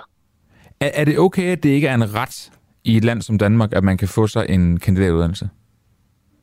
Ret. Altså, det, du, du kan jo netop tage det her lån, og når det er, at Reformkommissionen går ind og foreslår, at det netop er på kandidaten, at man kan øh, omlægge det til et rentefrit lån, så er det jo fordi, de kan se, at dem, som gennemfører en kandidat over en livsindkomst, så kommer de til at tjene rigtig mange penge. Det vil sige, at det er nogle mennesker, som kommer til at have råd til at tilbagebetale det her lån, hvis det er, det betyder meget for dem at få den her kandidat. Okay. Christian Holst Vigilius, det er jo tydeligt at høre, at du, øh, du synes, det er en god idé, som Reformkommissionen kom, øh, kom med her. Det, det synes regeringen jo så ikke, men jeg kan godt lige tænke mig at høre dig. Hvad er de negative konsekvenser ved, at vi afskaffer SU'en til en kandidatstuderende? Øh, der er ikke særlig mange. Altså, det, det er også derfor, det... Øh, ja, det er et godt spørgsmål, du stiller der. Tak. Øh, jamen, det ville da være... Hvad vil jeg, vil jeg få øje på? Det må jeg det er da meget interessant. Jamen, altså, jeg, jeg synes jo, det er en, en fremragende idé. Altså, sådan, men man kan sige, det er måske lidt mere, altså det, som jeg mener, som måske er lidt mere kontroversielt, det er, at jeg synes, at man, man burde omlægge alle SU til et rentefrit lån. Der kan vi der måske øh, kan være nogle negative konsekvenser eller sådan noget, men grunden til, at Reformkommissionen foreslår, at netop på kandidaten skal man omlægge SU'en til et rentefrit lån, det er fordi, de kan se, at det nærmest kun har positive effekter. Øh, jeg har ikke været med til okay, at lave de her beregninger, men ja. jeg beder lige en gang til. Hvis du lige altså, virkelig sådan tænker, kan, kan du ikke komme på en eneste negativ konsekvens ved, at vi afskaffer SU'en til en kandidatstuderende? Øhm, det skulle så være, hvis at der var nogle studerende, som havde en passion inden for en eller anden, et eller andet felt, som ikke nødvendigvis har en eller anden form for intrinsisk værdi, hvis, øh, hvis du forstår, hvad jeg mener. Altså, hvis, altså det, at de uddanner sig inden for det her felt, har en værdi i sig selv. Det er ikke nødvendigvis noget, du kan måle i kroner og øre, men det har en værdi i sig selv. Det, det vil selvfølgelig være ærgerligt, hvis øh, det, at de skal tage et lån, som er fuldstændig rentefrit og bedre vilkår, eller andre, øh, hvis det gjorde, at de stoppede den uddannelse. Det vil selvfølgelig være Okay, forbindelsen er lidt dårlig her det sidste, Christian Holst uh, Vigilius. Men, så jeg tror sådan set bare, jeg vil sige tak, fordi at, uh, du var med her til morgen, landsformand. Nej, var, det var du så ikke. Du var formand for KU. Mm. Nej, ja. ja. Godt, så fik ja, jeg sagt landsformand for konservativ ungdom. Jeg stiger i graderne jo. Ja, ja, det er ja. det. Nå, men jeg siger også mange tak, og tak for, øh, for en rigtig god radio. Jeg, jeg personligt hører den hver morgen. Gør du det? Så, så det gør jeg rent faktisk. Det, det gør, jeg rent faktisk. Det gør mig, også, der er lige sten. Nej, du også medlem. Okay, tak for det. Tak Nå, for det er dejligt. Okay, fedt nok. Ja, så fortsæt det gode arbejde. Tak for det. Okay. Nå, dejligt. Ja. Øhm, okay, jeg har en... Øhm, jeg, har, jeg har læst den her artikel. Jeg synes Jamen, faktisk, det er ret ja. vildt. Jeg synes faktisk, det er ret vildt. Det tror altså, jeg det, og bare lige for til nye lyttere, det ved jeg ikke, om der er så mange nye lyttere, men, men, men øh, England har jo formået at gøre det på ni måneder, som Danmark har prøvet på i lang tid. Øh, og det er at oprette sådan en, øh, en øh, flygtningelejr for asylansøgere i Afrika. Mm. Øh, Mathias Tesfaye og den socialdemokratiske regering vil jo gerne det her, altså lave noget, for eksempel i Rwanda, hvor øh, asylansøgere, der kommer til Danmark og siger, jeg vil gerne bede om asyl, så bliver de simpelthen bare fløjet til Rwanda, og så bliver det behandlet dernede. Ja. Øh, øh, og det har englænderne gjort, og de har gjort det i lige præcis Rwanda på ni måneder. Og det, de har gjort, ikke? nu ved jeg præcis, hvad de har gjort. De har, de har lavet en, en aftale med Rwanda, øh, og så har de givet Rwanda en milliardfond altså, øh, til okay. det, der hedder økonomisk forandring og integration af penge. Altså, de har betalt Rwanda milliarder af kroner for det her. Plus, at Storbritannien betaler for det, det koster øh, i forhold til, øh, til, til, til mad og, øh, og, og bolig og sådan noget, ja, ikke? Ja. Øh, for de her folk. Øh, og Danmark har spurgt englænderne her øh, i processen, må vi ikke godt være med? Kan vi, okay. kan vi ikke lave det sammen med jer? Må vi ikke godt? Og så er det så ikke blevet til noget. Og hvem der har sagt nej, det ved vi ikke, men det kan vide, om det ikke er englænderne, der har sagt nej. Ikke? Øh, Danmark ville i hvert fald gerne. Grækerne ville også gerne være med. Men øh, Nej, hvor er det det blev jo ikke til noget. Nå, og så er der selve aftalen, Ja. der egentlig også er interessant, fordi det er det her med, at der kommer en asylansøger til Storbritannien, øh, siger goddag, og så bliver de så fløjet til Rwanda. Øh, og dernede i Rwanda, Storbritannien betaler for dem dernede, og betaler en masse penge til Rwanda, mens man behandler sagen. Ikke? Mm. Mens det sker, så... Øh, så, skal der, så får de en bolig, de får sikkerhed, de får sundhed, og så nogle ting, det koster selvfølgelig penge. Og men de har også fuld frihed. De kan bevæge sig rundt omkring i landet, fuldstændig som de vil. De her folk i Rwanda, den er Rwanda med på. Øh, og hvis de får tilkendt asyl, så kommer de ikke til Storbritannien. Så bliver de i Rwanda Hvad? og får asyl der. Ja. Øh, hvis de ikke får asyl, så har de faktisk også muligheden for at kunne blive i Rwanda. Det, Og det har Rwanda ikke noget imod. det lyder da helt vildt. Hvorfor? Ja, hvorfor har de ikke det? Jamen, det ved jeg ikke. Altså, de får penge for det her. Det er jo en, det er jo en, Ja. det er en deal, der er lavet med, med Storbritannien. Det er jo, øh, så Rwanda har måske, måske anser, altså asylansøgere er måske i Rwanda ikke noget, der sådan ligesom trækker samfundet nedad. Nej, I forhold til øh, sociale problemer eller et eller andet. Det kan være i virkeligheden, fordi Storbritannien sørger for at betale regningen, at der kommer penge ind i samfundet. Ja, de får Jeg måske nogle veluddannede øh, mennesker, der bare gerne vil til Storbritannien. I, i, øh, ifølge The Guardian, den engelske avis, så er det her dyrt for England. I, øh, alene i de første tre måneder, der koster det mere end 250.000 kroner per person. Øh, Hold op. men man håber alligevel på i Storbritannien, i regeringen, at det her det vil spare staten for nogle penge. Øh, det er den første af sin slags i verden, den her aftale. Masser af kritik øh, i forskellige lande. Den britiske kirkes overhoved, det er jo øh, ærkebiskoppen af Canterbury.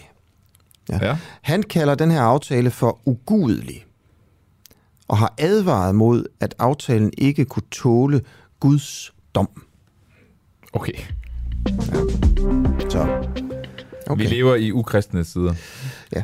Vi skal lige ind i maskinrummet igen her hos den uafhængige øh, Ja. Asger, fordi vi øh, har læst, eller det er der sikkert måske også nogle af jer derude, der har læst de sidste par dage, om historier fra øh, faktisk både Norge og, og Storbritannien, øh, om ukrainske flygtninge, der simpelthen er blevet udnyttet, Ja. når de er kommet til Ja. landene. De er blevet udnyttet på øh, flere forskellige måder.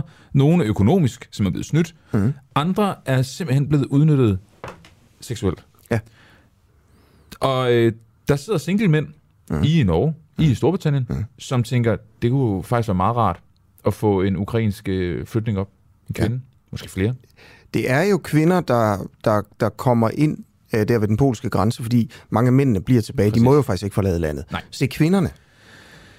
Og der er simpelthen eksempler på, at øh, mænd udnytter de her ukrainske flygtninge, når de først ja. er, er kommet til. Nu, man så det først i Storbritannien. TV, norske TV2 skriver så blandt andet, at øh, de har været i kontakt med en kvinde, som er, øh, der efterlyses et sted, hvor, øh, hvor hendes ukrainske mor kunne overnatte, og hun har efterfølgende modtaget en besked fra en mand, der så ønsker at komme i kontakt med en single ukrainsk flygtning. Mm. Så der er simpelthen nogen, der leder efter dem. Ja. Det fik også til på redaktionen at tænke, hvis det sker i Norge, hvorfor så ikke i Danmark? Ja. Hej, du lytter til Den Uafhængige på podcast. Husk, at du også kan lytte med, når vi sender live hver morgen kl. 7. Download vores app, Den Uafhængige, og tryk på play-knappen. Det er helt gratis. Det er, rigtigt, rigtigt, ja. det er jo helt vildt. Det er rigtigt. Øhm, Vi har et klip, måske. Skal vi ikke øh, prøve at finde Skal vi det? prøve at tage klippet på? Øh, tre personer er ifølge, bare lige også for at sige det, fint. øh, tre personer blev ifølge svensk politi såret af kugler, der rekurserede øh, og ramte dem, da politiet i to omgange affyrede varselsskud i forbindelse med uroligheder i den by, der hedder Narvestad øh, ved Nordsjøbing i søndags. Og det der simpelthen, hvis jeg lige skal, skal sige et ord mere, det er, det der jo er interessant ved det, du lige sagde, Asger, det er ordet varselsskud, og så derefter sige, blive ramt. Fordi i mit hoved, ikke, så er et varselsskud et skud lige op i luften. Ja. Jeg kan ikke forstå, hvordan svensk politi kan lave et varselsskud, der så rekurserer over på en.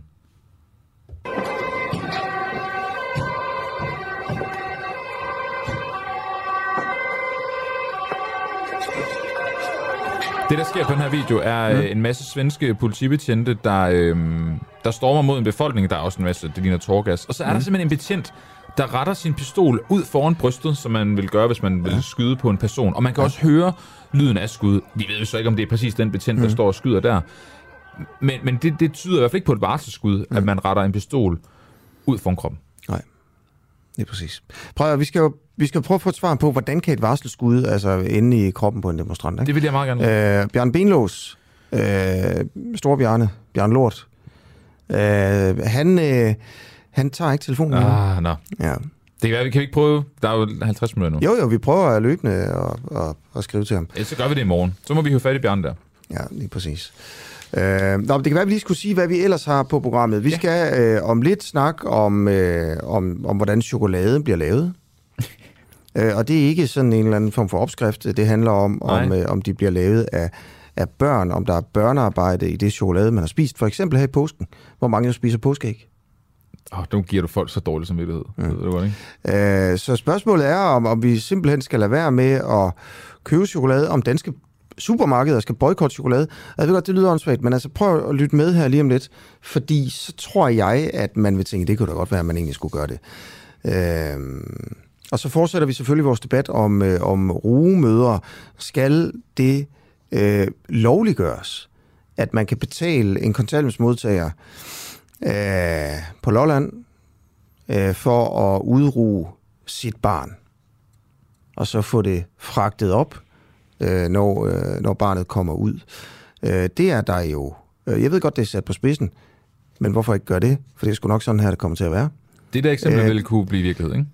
Ja. Øh, skal det være lovligt, det her? Ikke? Det, er der jo, det er der jo masser af mennesker, der gerne vil have, fordi der er folk, der ikke kan få børn. Øh, det er jo for eksempel det, man kalder for regnbuefamilier, ikke? Mm. Øh, hvor det er, det homoseksuelle, øh, som, som, er, som er fundet sammen, og som ikke lige øh, kan, kan skabe en graviditet.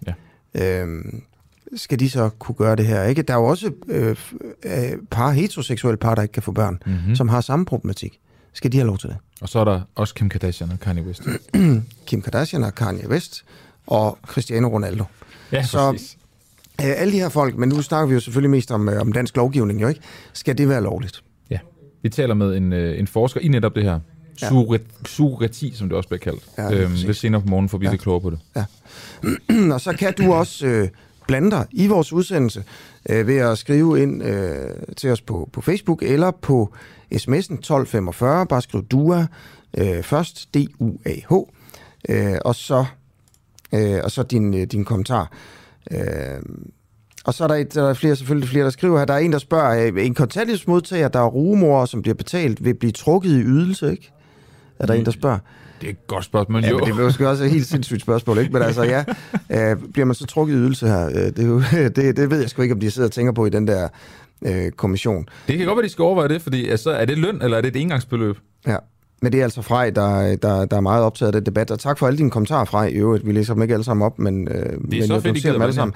Øh, vi har også lige været på båndsløjfen. Der, der var et teknisk koks lige i Nå. et minut eller to. Okay. Øh, og så nu er vi tilbage igen. Dejligt. Ja, vi opdager det ikke jo. Men vi sidder bare og snakker. Vi sidder bare og snakker. Ja. Snakker med folk. Ja. Vi øh, skal også tale, øh, Asger, om, øh, om det, der kom frem med DF i går ja. Øh, senere på morgen. Det er faktisk noget af det sidste, vi lige skal Mobning og sådan noget i DF. Lad, os, lad, os, lad, det, lad det være en teaser. Ikke? Ja. Øh, og så, så vender vi os mod chokoladen, fordi fødevarer med chokoladesmag, det er en milliardindustri, der skaber overskud hos internationale fødevarevirksomheder. Øh, og inden den her kakao lander i vores chokoladebar og der, så skal den høstes. Det foregår på kakaoplantager i lande som Ghana og Elfenbenskysten, og den danske dokumentarist Miki Mistrati viser i en ny dokumentarfilm, at den chokolade, der bliver solgt i supermarkederne, er høstet af børnearbejdere. Miki Mistrati, dokumentarist og journalist. Godmorgen. Godmorgen. Godmorgen, tak fordi du vil være med. Hvad er det, du har dokumenteret? Jamen altså, at øh, det chokolade, som der ligger i øh, vores supermarkeder på hylderne, og det er jo ikke kun chokoladebar, men det er jo alle kiks og kager og alt det chokolade, som bliver brugt, øh, det er med meget, meget høj sandsynlighed øh, produceret af børneslaver, øh, der arbejder i øh, kakaomarkerne i Elfenbenskysten eller i Ghana, og de arbejder under nogle horrible forhold. Udover at de ikke går i skole, så arbejder de med macheter, sådan altså nogle lange, skarpe knive. De arbejder med pesticider. Øh, der er ikke tale om at have noget øh, øh, udstyr på til at beskytte sig, og så arbejder de sådan set øh, uden at få en krone. Det er helt gedin, almindelig, moderne slaveri anno 2022. du siger børneslaver, fordi jeg, jeg tror, jeg startede med at sige børnearbejde og sådan noget. Du bruger jo børneslaver. Prøv at fortælle, hvorfor du bruger det ord. Jamen, altså, det er jo, der, der er jo sådan set to kategorier, og det er jo begge kategorier, der er der. Øhm, når der er tale om øh, børnearbejde, så, så tror folk jo, det er ligesom sådan noget med, ja, men man lige hjælper sin, øh, sin, øh, sin far og mor et par timer i, øh, ude på plantagen, og så øh, efter skole, og så alt godt. Her er der jo tale om børn, som ikke går i skole, og det er ulovligt. Det er sådan set meget enkelt. Øh, det er imod alle de konventioner, der øh, findes, men også mod de, øh, de respektive landes egen love. Øhm, og det, det er jo det er helt, det er det allerstørste problem. Det er tal, der viser, at det er op mod 1,5 millioner børn alene i Elfenbenskysten og, og Ghana. Slaverne, det er så dem, der kommer fra andre lande, Altså, øh, jeg har også dokumenteret, hvordan øh, børn bliver øh, øh, lokket og købt fra lande som øh, Mali, øh, Burkina Faso, øh, øh, Benin, øh, Togo, som er nabolanden til de der to lande, og de øh, ender i plantagerne som gedine slaver. De bliver simpelthen købt. Øh, jeg har jo selv været med til at prøve at se, om jeg kunne købe et, et barn Øh, det skulle jeg betale 225 øh, euro for, og så havde jeg et barn til at øh, til fri afbenyttelse. Så, så det er sådan set det, det to lag, der er i det, både børneslaver og så øh, børnearbejde. Det er selvfølgelig børnearbejde, som er det ubestridt største problem, men tallet af børneslaver mm. er, er ukendt, men kæmpestort også. Okay.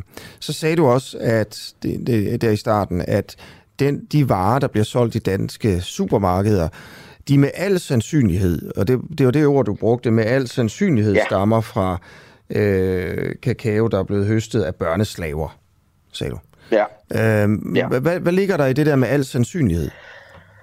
Jamen, det er jo fordi, du, når du går ind i et ganske almindeligt supermarked, eller ned i kiosken, og skal købe øh, en chokoladebar, så er der en meget, meget stor sandsynlighed for, at der ikke står på pakken, hvor er kakaoen fra. Øh, det man kan sige, det er, at øh, når der ikke står, hvor det er fra, så er det fra Elfenbenskysten eller Ghana, fordi 65% af al kakao i hele verden kommer fra de to lande. Derudover så er hovedingrediensen i en chokoladebar, det er kakaosmør, som er sådan et affaldsstof øh, fra, øh, fra kakaoplanten eller kakaopotten, som den hedder, det lidt sådan kokosnødagtige ting, der, der, der hænger, hvor, hvor uh, kakaobønner ligger inde i. Og det, det kommer altid fra Elfenbenskysten. Så man kan sige, hvis du kan jo godt gå ned i supermarkedet, og så kan du købe en chokoladebar, hvor der står øh, Ecuador på, for eksempel. Det kan du gå i Netto. Det, det gjorde jeg sidst, jeg var i København. Øhm, og så kan man sige, jamen så er det jo ikke øh, en, en chokolade, som der er, er produceret af børnearbejde. Øhm, og det, øh, det, så, så det findes jo også, og det er jo det, jeg går efter, når jeg går ned og køber chokolade. Jeg kigger på, jamen står der på, hvor kommer kakaoen fra? Hvis ikke det står der på, jamen så vil jeg holde mig langt væk fra det. Øhm, medmindre man selvfølgelig vil... Øh, er ok med, at øh, det chokolade, du, øh, du køber, det er, er produceret af børnearbejde, så, så må du jo gøre det. Det er jo op til din øh, samvittighed at bestemme mm. det. Okay. Er supermarkederne i Danmark, øh, det, det er vel Coop og Dansk Supermarked, der ligesom er de store spillere her, øh, er de klar over, at de sælger chokolade, øh, som er lavet ved hjælp af børneslaver? Altså, man kan i hvert fald sige, hvis de nu påstod, hvis I spurgte dem, og de mhm. påstod, at uha, nej, det vidste vi ikke, så vil jeg sige, så øh, skulle de have deres skolepenge tilbage. Øh, fordi så er der jo et eller andet fuldstændig galt. De er selvfølgelig klar over den her problemstilling. Jeg har arbejdet med det i 15 år. Jeg er jo ikke den eneste i hele verden, der har arbejdet med det.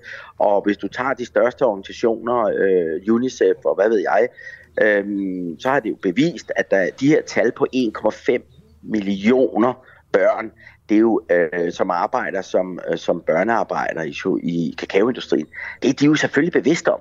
Ellers så skal de have deres skolepenge tilbage. Så ja, det er de klar over. Og jeg synes, det er, jeg synes, det er kritisabelt, at man som øhm, øh, hvad hedder det, supermarked, ikke tager et større etisk ansvar for, hvad det er, man sælger, når man udmærket ved det. Og jeg synes, det vil klæde alle supermarkeder. Nu nævnte du selv to af de øh, store kæder, som sidder på, på, på stort set alle supermarkeder. Det vil klæde dem at tage det ansvar at sige, hør en gang venner, vi vil simpelthen ikke sælge det her, sige det til producenterne, før at I kan garantere os, at vi ikke sælger videre sælger noget. Det er lidt ligesom heller stjæler systemet i virkeligheden. De har jo også et ansvar for, hvad det er, de sælger til os kunder på hylderne. Og om ikke andet, så sæt dog nogle store bannere op hen over chokoladen, hvor der står, kan være produceret af børnearbejde. Så må vi jo så se, om kunderne de øhm, ønsker at øh, købe det. Det handler om almindelig moral, og det handler om almindelig information. Miki Mistrejs, der er jo, øh, det, det tænker du er enig med mig der er jo, der er jo ret langt fra en, en netto på Nørrebro i, i København, altså med en del af Salling Group, og så ned til Elfenbenskysten, hvor de, hvor de gør det her. Jeg kan godt tænke mig at høre, altså hvem er det, der, øh, der lukker øjnene først? Altså hvem er det ligesom, der siger, åh, oh, det her det sker, og ja. så, så lukker vi øjnene? For det er jo ikke netto på, ja, på Nørrebro. Kan, nej, og Nej, nej, helt sikkert. Øhm, øh, altså, det starter jo selvfølgelig med det respektive land. Altså, øh, det almen, altså både Elfenbenskystens øh, øh stat og for den sags skyld Ghana har selvfølgelig et eget ansvar for at stoppe det. Men man kan så sige, Derefter er det selvfølgelig chokoladeproducenterne, og her taler vi jo om de allerstørste fødevarevirksomheder i verden. For eksempel Nestle, de ejer tusind brands. Så når du går ned, eller Unilever, hvis du går ned i et supermarked, så er der jo en, altså de sidder jo på alle varerne det er jo ikke kun i Danmark, men, men for eksempel i Danmark. Så man kan sige, nummer to er selvfølgelig producenterne, skal, skal, øh, som har et kæmpe ansvar. Jeg, jeg synes, det er... Jeg synes, det er, nu spørger jeg måske meget pænt ord, jeg synes, det er ærgerligt, at man som producent ikke tager det ansvar, det nu engang er, når man sælger en vare. Og så kan man sige retaileren, supermarked, men du har vel også et ansvar selv som som, som forbruger. Prøv at bruge et, øh, prøv at bruge et grimt ord om det, som supermarkederne gør. og, jamen, jeg, jeg, jeg, jeg, tror, jeg, jeg vil sige, jeg synes, det er ganske øh, usmageligt, både at producenterne og supermarkederne ikke vælger mm. at tage ansvaret. Øhm, har du fået tale, Miki kan... Mistrati? Har, har du talt med sådan nogen som Nestlé, for eksempel, du nævner?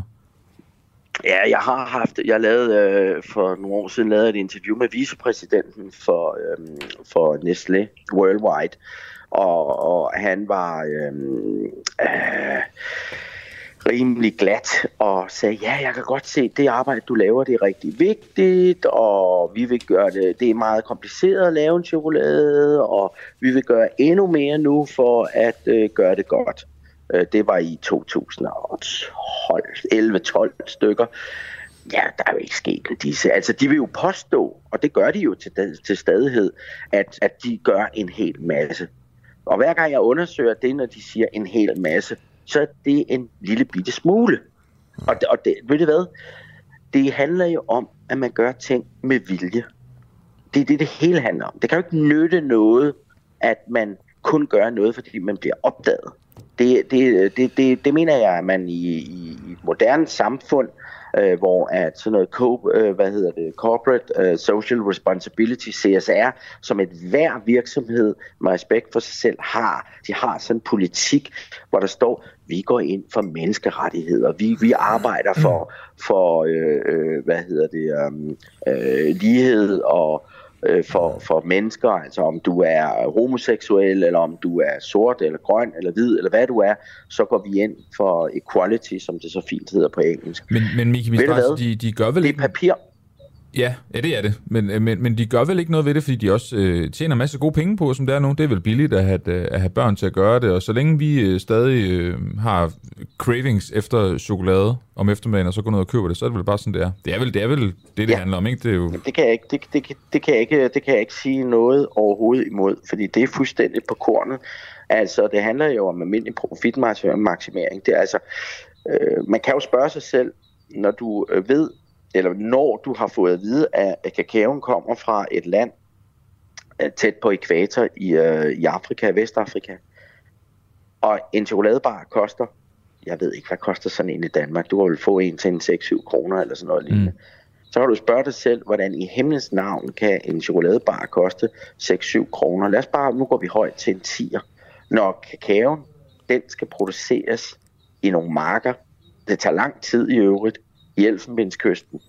Og så skal det, øh, hvad hedder det, um, øh, det skal, det skal forme, øh, altså du skal jo lave kakaoen om til chokolade, og hvad ved jeg, den skal sendes til, øh, til, til Europa og pakkes ind og sådan noget, så kan den koste en 10. Der er jo et eller andet ravne galt. Jeg tror, jeg har sagt det før. Chokolade helt generelt er unaturligt billigt. Ja. Det er simpelthen alt for billigt, og det skal forbrugeren være opmærksom på, når det er, at de går ned og køber det. Okay, prøv Kåre Hansen skriver ind til os på Facebook. Tak for det, Kåre. Det her det er en gammel nyhed, skriver han. Det har vi altid vidst. At kakaoproduktionen gik under slavelignende forhold. Og så kan man jo så sige, Kåre, okay, så er det selvfølgelig argument for ikke at tale, tale om det, men man kan også sige, at det er argument for at tale endnu mere om det, ikke? fordi det. det er et problem, der ikke bliver løst. Øh, og, og så spørgsmålet her til morgen er selvfølgelig for os, der lytter med, men også for supermarkederne, øh, det er, skal vi stoppe med alt det her? Ikke? Skal supermarkederne bare stoppe med øh, at, at sælge kakao, som de ikke kan dokumentere, øh, er lavet ordentligt? og jeg synes da helt klart, at vi skal, vi skal interviewe uh, Selling Group eller, eller ja. Coop, eller hvad det er, egentlig ja, kommende par dage. Ja, synes jeg. Ja, altså, øh, må, jeg, må, jeg lige, må jeg knytte en bemærkning ja. til det, fordi øh, hvad hedder det, uh, Selling Groups direktør, øh, jeg tror han hedder Per Kold, øh, han hedder i hvert fald Per, han øh, var en af de første, der gik på banen omkring Rusland. Øhm, ja, det var han, det sagde, rigtigt. De fjernede vodkaen og alt det ingen, der. Ingen af, ingen af hans uh, supermarkeder skulle handle med noget som helst, der var russisk, både den ene vej og den anden vej. Se, det er at tage ansvar, og han skal klappes hele vejen uh, hen i sin direktørstol for den beslutning. Flot, Per. Det synes jeg virkelig er godt, at man tager socialt ansvar, man tager ansvar i al almindelighed på forbrugerens vegne. Vi vil ikke dikteres af en eller anden diktator i Rusland. Se, hvordan kan det være, at man ikke kan gøre det samme med det her, når de ved, det foregår? Prøv. Altså det, det, det, det, det spørgsmål kan man jo stille videre ja. til, til Per, som jeg ser som en moderne topleder i dansk erhvervsliv. Ja. Øhm, godt. Øh, lige her til sidst vil jeg bede dig om at prøve at give os et billede, helt konkret beskrivelse af øh, et barn, som er en slave, som plukker ja. kakao til de danske påskeæg. Ja, altså, øh, jeg har jo set det så mange gange, øh, apropos det der med, at det ikke er, er, er en gammel nyhed. Jeg startede det jo selv for 15 år siden, så ja, det er en gammel nyhed. Jeg har bare holdt ved i de 15 år.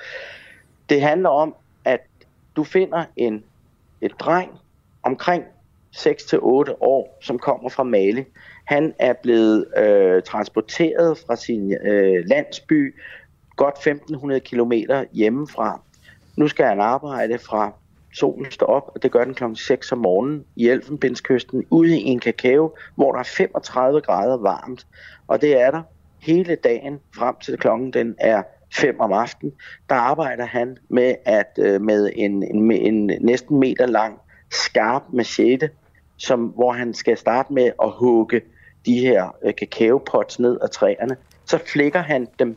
Han holder den potten i den ene hånd, og så har han øh, den skarpe kniv i den anden hånd. Den flækker han altså med risiko for at hakke sin egen hånd af øhm, og øh, tager kakaoerne ud, øh, bønderne ud, og så bagefter så skal han så spraye markerne med øh, pesticider, som er det rene gift, og i øvrigt så får han ikke en øre for det arbejde, han laver. Okay. Har du ja, han er 8 år gammel, siger du? Ja. Og så kan jeg fortælle dig, at klokken i Elfenbenskysten lige nu er 28 minutter over 6, så han har været i gang i 28 minutter. Ja. Mikke Strati, tusind tak, fordi du vil være med til at fortælle historien. Uh, tak, fordi ja, du tak. Uh, selvfølgelig bliver ved med at... Uh, og, og, og grave historien, selvom det er en gammel historie. Øh, fordi vi ved jo godt som journalister, det er, jo ikke, det er jo ikke det, man rammer forsiden med, når det bliver fortalt 10.000 gange før. Så, øhm, Nej, og det er, derfor, det er derfor, jeg er journalist og bliver ved. Ja. Klokken er halv ni. Du kan selvfølgelig skrive ind øh, til mig og Oliver her, hvis du har øh, lyst til, til det på, på Facebook eller på sms'en. Øh, 1245, bare skriv DUA, D-U-A-H øh, først, og så et mellemrum, og så din sms. Øh, og øh, jeg har læst, øh, jeg har læst det hele. Øh, vil jeg bare sige, alle jer, der har skrevet ind. Øh, også, der er mange også på sms'en, der har skrevet ind, hey, øh, vi gik lige på båndsløjf et øjeblik, nu virker det igen og sådan noget. Tak fordi I følger med og ja. hjælper os med alt det her med, om vi er igennem eller ikke igennem. Ikke? Øh, så, og så kan vi bare love, at vi i hvert fald øh, går herud fra om en halv time, og så ringer til Dansk Supermarked og spørger, hvad vi ikke være med i radioen. Det er helt sikkert. Ja, det er det kommer til at ske. Ja. Asger, vi skal tilbage til en af de øh, store fokusområder, vi har haft her til morgen. Ja. Rugemøderne. Ja. Øh, og helt præcis den øh, kommercielle aspekt i det her. Fordi det er jo det spørgsmål, vi blandt andet stiller i dag, om man skal kunne tjene penge på at øh, bære andres børn mm. i Danmark. Lige nu er det ulovligt. Der øh, har været nogle øh, lukkede møder, et lukket møde 6. april, blandt ligestillingsordførende, hvor man har diskuteret det her. Mm. Det har en baggrund af borgerforslaget, der hedder Ankendt medfaderskab i regnbuefamilier. Mm. Øhm, fordi der manglede, det blev forestillet i sin tid, fordi der manglede juridisk anerkendelse og ligestilling mellem to mandlige forældre. Og det har så gjort, at man samtidig har valgt at tage diskussionen op. Skal det være muligt, ja. at man kan betale en... Øh, eksemplet, vi har brugt i det her til morgen, er en... Øh, en, et, rigt, et rigt par fra Klampenborg, der mm. øh, betaler en kontanthjælpsmodtager fra, øh, ja, det kan jo være whatever, mm. Lunderne ja. for så at bære deres barn. Ja, lige præcis. Ja. Og, øh, og der er mange, der er imod det, fordi det lyder også helt forkert, de rige udnytter de fattige og sådan Men prøv at forestille dig det her. En, en, en fattig dame nede i Calcutta, nede i Indien, ikke? Øh, som, som gerne vil det her, fordi hun kan tjene en halv million. Mm. Og en halv million kan få hende hendes andre børn i skole, det kan få dem øh, behandlet, når de bliver syge, og det kan gøre, at hele familien lever 10 år længere. Ja. Og får så mere at spise. Og, og du ved, det næste barn dør ikke, inden det er fem år gammel, på grund af en eller anden sygdom, fordi der ikke er råd til, til, til ordentlig sundhed. Skal hun ikke have lov til det så? Skal, skal vi sidde her hjemme og, og synes, det virker ubehageligt? Og fratage hende den ret og tjene penge på at udruge et barn? Hvor, det, der, hvor, hvor hvis alle går ind til det og er glade, så er det jo en offerløs, som det er nu, forbrydelse. Fordi det er ulovligt. Ja. Vi prøvede på at få uh, Maja Torp, der er ligestillingsordfører i uh, Venstre, hvad hun uh, synes, hvad hendes holdning var. Hun vil godt lige afvente til, at hun havde hørt fra uh, det ekspertudvalg, der er blevet nedsat, der kigger på det her. Hmm. Og som vi jo sagde til hende, så kunne hun jo bare blive med at lytte til den uafhængige, fordi vi skulle nemlig tale med en, der uh, forsker i netop uh, det her, Frank Høholm. Godmorgen, det er dig. Godmorgen. Godmorgen. Frank øh, Høholm, hvad er fordelene ved at øh, indføre et kommersielt rugemorskab i Danmark? Altså nu har jeg så lige kun hørt de, de, de sidste 30 sekunder af jeres indslag, ikke? Mm. Øh, og der hører jeg at sige, at øh, bruge ordet ulovligt. Hvis, hvis vi lige rykker til at tale om, om de danske sukkertiregler, altså ikke og andre landes sukkertiregler, ikke? så er sukkerti i Danmark, det er lovligt, og det har det været hele tiden. Så har vi nogle regler om, at hvis der er ydet betaling øh, til den kvinde, der har været både graviditeten og født barnet, så må man forvente, at der gives afslag på stedbarnsadoption. Det har altså betydning for, hvis vi har et heteropar, at øh, så vil efter danske regler, så vil den danske far blive anerkendt som far, men hans øh, hustru eller samlever vil ikke blive anerkendt som mor til barnet. Heller ikke, hvis hun faktisk er den genetiske mor til barnet. Hvis de har ydet øh, økonomisk kompensation til kvinden, der er båret branden. Det er ligesom status på de danske regler. Okay. Det, der så er blevet diskuteret nu, det er jo, om det skal være okay, at man netop betaler en anden kvinde for at øh, bære ens barn, og så er man som mor og far, når barnet det så kommer ud. Så det bliver kommercielt. Det er det, vi snakker om her til morgen. Ja, og jeg tror, vi, vi, hvis vi skal tænke på, hvordan kan fremtidens danske regler se ud, så har vi ligesom to problemstillinger. Vi har en, der handler om, hvordan skal den indlandske sukkerti se ud? Hvad er det for nogle rammer, vi vil sætte op, for at øh, eventuelt danske sundhedspersoner kan deltage? Hvordan vil vi gøre det på en måde, hvor vi tror, at alle er trygge?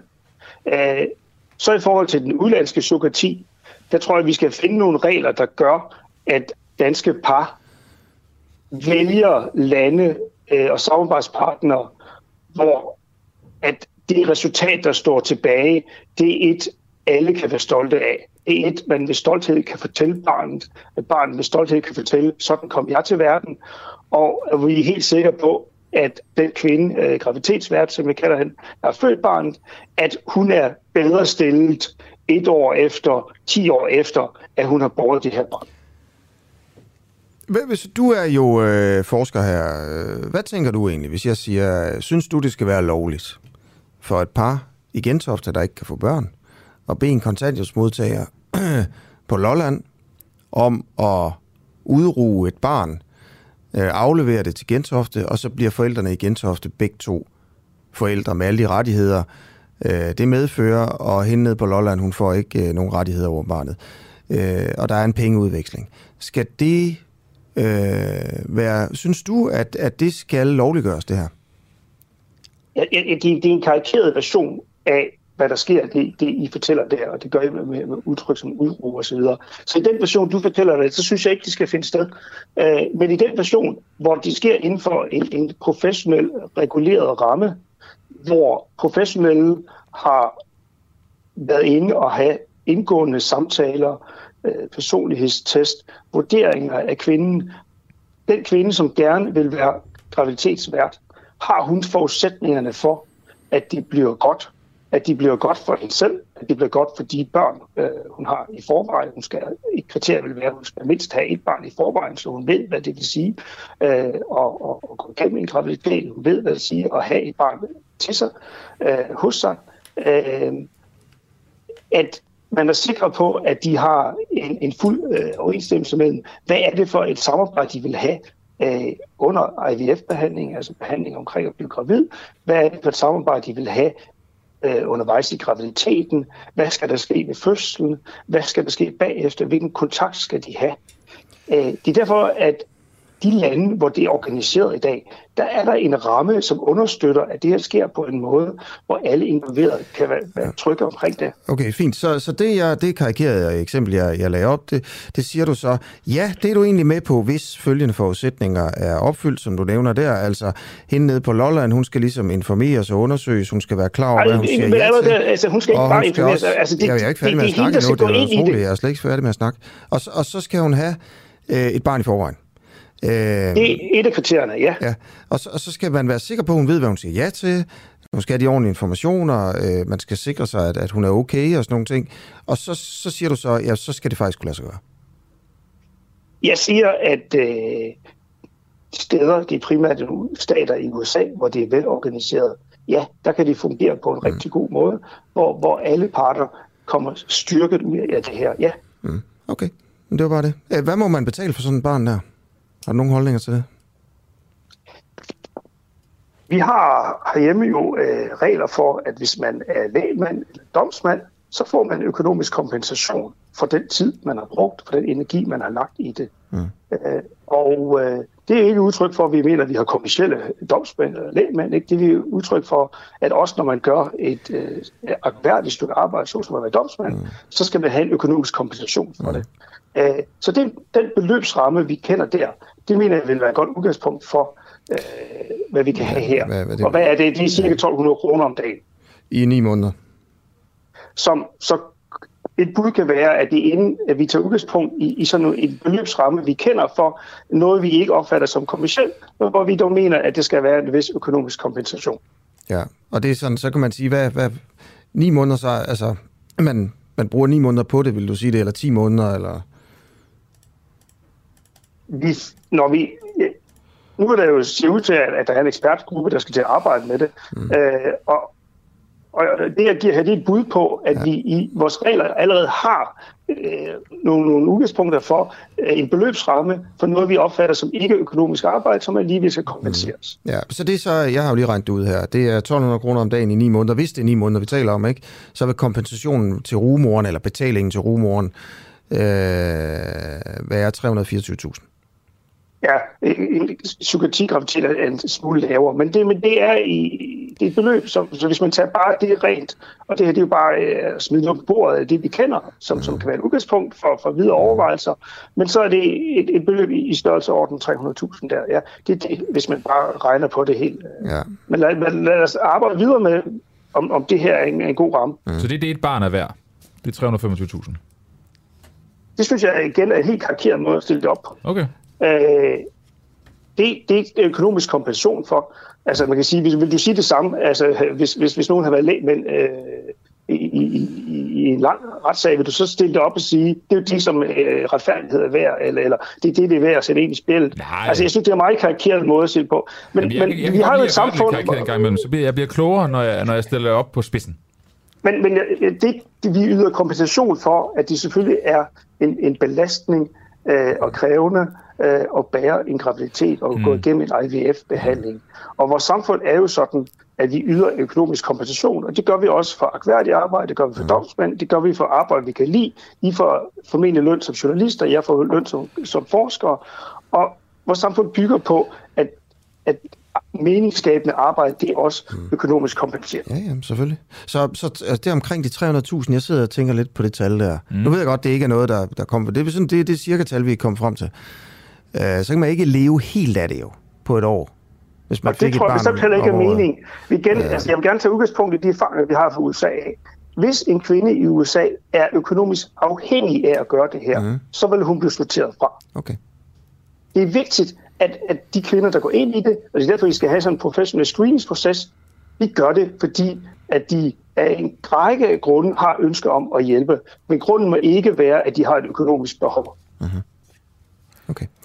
Frank, må jeg lige her til allersidst lige stille et, øh, et spørgsmål. Jeg lagde bare mærke til, at du øh, ret konsekvent har kaldt det en graviditetsvært, og ikke ja. en øh, rugemor, eller rugemoderskab, som jo er det, jeg kalder det, og som jeg også synes, øh, politikerne, vi talte med tidligere, kaldte det. Hvor, hvorfor kalder du det noget andet? Fordi at jeg, jeg bygger egentlig videre på den internationale sprogbrug, øh, at der sonder vi imellem, om kvinden, der bærer graviditeten, er genetisk relateret til barnet, så kalder vi hende surrogate mother. Øh, det er jo i dag undtagelsen. Det er uhyre sjældent, at den kvinde, der bærer øh, graviditeten, også er den genetiske mor. Øh, det helt normalt forekommende i dag, det er, at ægget, hvis det er fra et heteropar, i overvejende grad, hvis det kan lade sig gøre, så kommer det fra kvinden, der skal være mor til barnet, og ellers fra en ægdonor. Øh, og der taler man så på engelsk typisk om gestational carrier. Øh, vi har også i det danske sprogbrug brug for at stonde mellem, om kvinden er genetisk relateret til barnet eller ej. Og når hun ikke er genetisk relateret, så bruger jeg så udtrykket graviditetsvært. Øh, som dækker det, at det er noget helt særligt at bære en, en graviditet. Man er biologisk relateret, man er emotionelt relateret, men man er ikke mor. Modmærket. Det var bare det var en fin præcisering, synes jeg. Tak for det, Frank Høholm. Velkommen. Og god morgen, altså adjunkt i person, familie og afret og forsker i zookati. Okay. En, en sjov historie. Magnus Heunicke, sundhedsministeren, hans administration, altså Sundhedsstyrelsen, mm-hmm. har, øh, har tænkt, at vi skal forberede os lidt bedre på atomkrig og atomulykker. Ja, tak. Øh, og derfor har de nu øh, købt, øh, jeg tror det er 2 millioner jodtabletter, ind, øh, som, som på en eller anden måde, altså, som, man, som danskerne skal tage, hvis der kommer øh, en radioaktiv sky ind over kongeriget mm. på en eller anden måde. Og fordi det kan afhjælpe stråling, øh, strålingssyge. Øh, men øh, vi snakkede så, eller ikke men, men noget helt vildt, det er, at vi snakkede med, med sådan to, altså med en ekspert i katastrofer på Københavns Universitet. Og det han sagde i løbet af interviewet med os, var, og han hedder Peter Kjær Mackie Jensen, han er lektor på øh, Copenhagen Center for Disease Research. Han sagde, at han har da allerede sådan en jodtablet derhjemme, og det har hans kollega på kontoret også. Det her, det er jo altså Danmarks to førende øh, forskere i, i katastrofer. Hvad kommer her? Det er selvfølgelig noget med at kan stoppe radioaktivitet i at ophobe sig i skjoldbuskirken på en eller anden måde. Så det er en tablet, du skal have sådan rimelig hurtigt efter, at du øh, registrerer øh, radioaktivitet i dit område. Det er selvfølgelig derfor, han har den i sin det, taske. Det, det er derfor, han har den, og ham på, ham på kontoret også har den. Øh, det synes vi jo er ret interessant her, ikke? Øh, øh, men hvorfor skal man tage sådan nogle jodtabletter, hvad virker, hvordan virker de egentlig, Søren Hansen? Du er phd lektor på Institut for Klinisk Medicin. Øh, godmorgen. Øh, hvordan, ja, godmorgen. Hvordan virker de?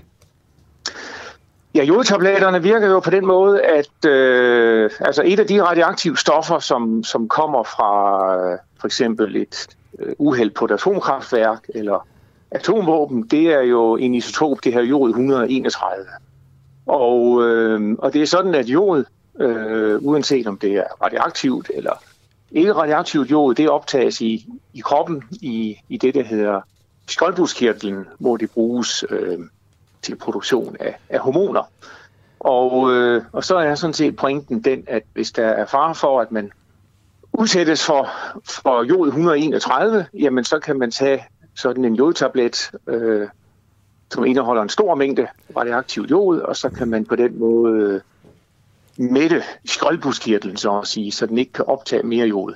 Og sådan som jeg har forstået det, ikke, så er det faktisk øh, ret få mennesker, der kan gøre brug af det her. Altså, jeg har læst mig frem til, at det er folk under 40 og, og gravide, man vil tilbyde de her øh, jodtabletter, så man undgår den her kraftform i, øh, i busbekørelsen. Er, er det korrekt? Er det, er, det, er det så få mennesker i virkeligheden, der kan gøre brug af det?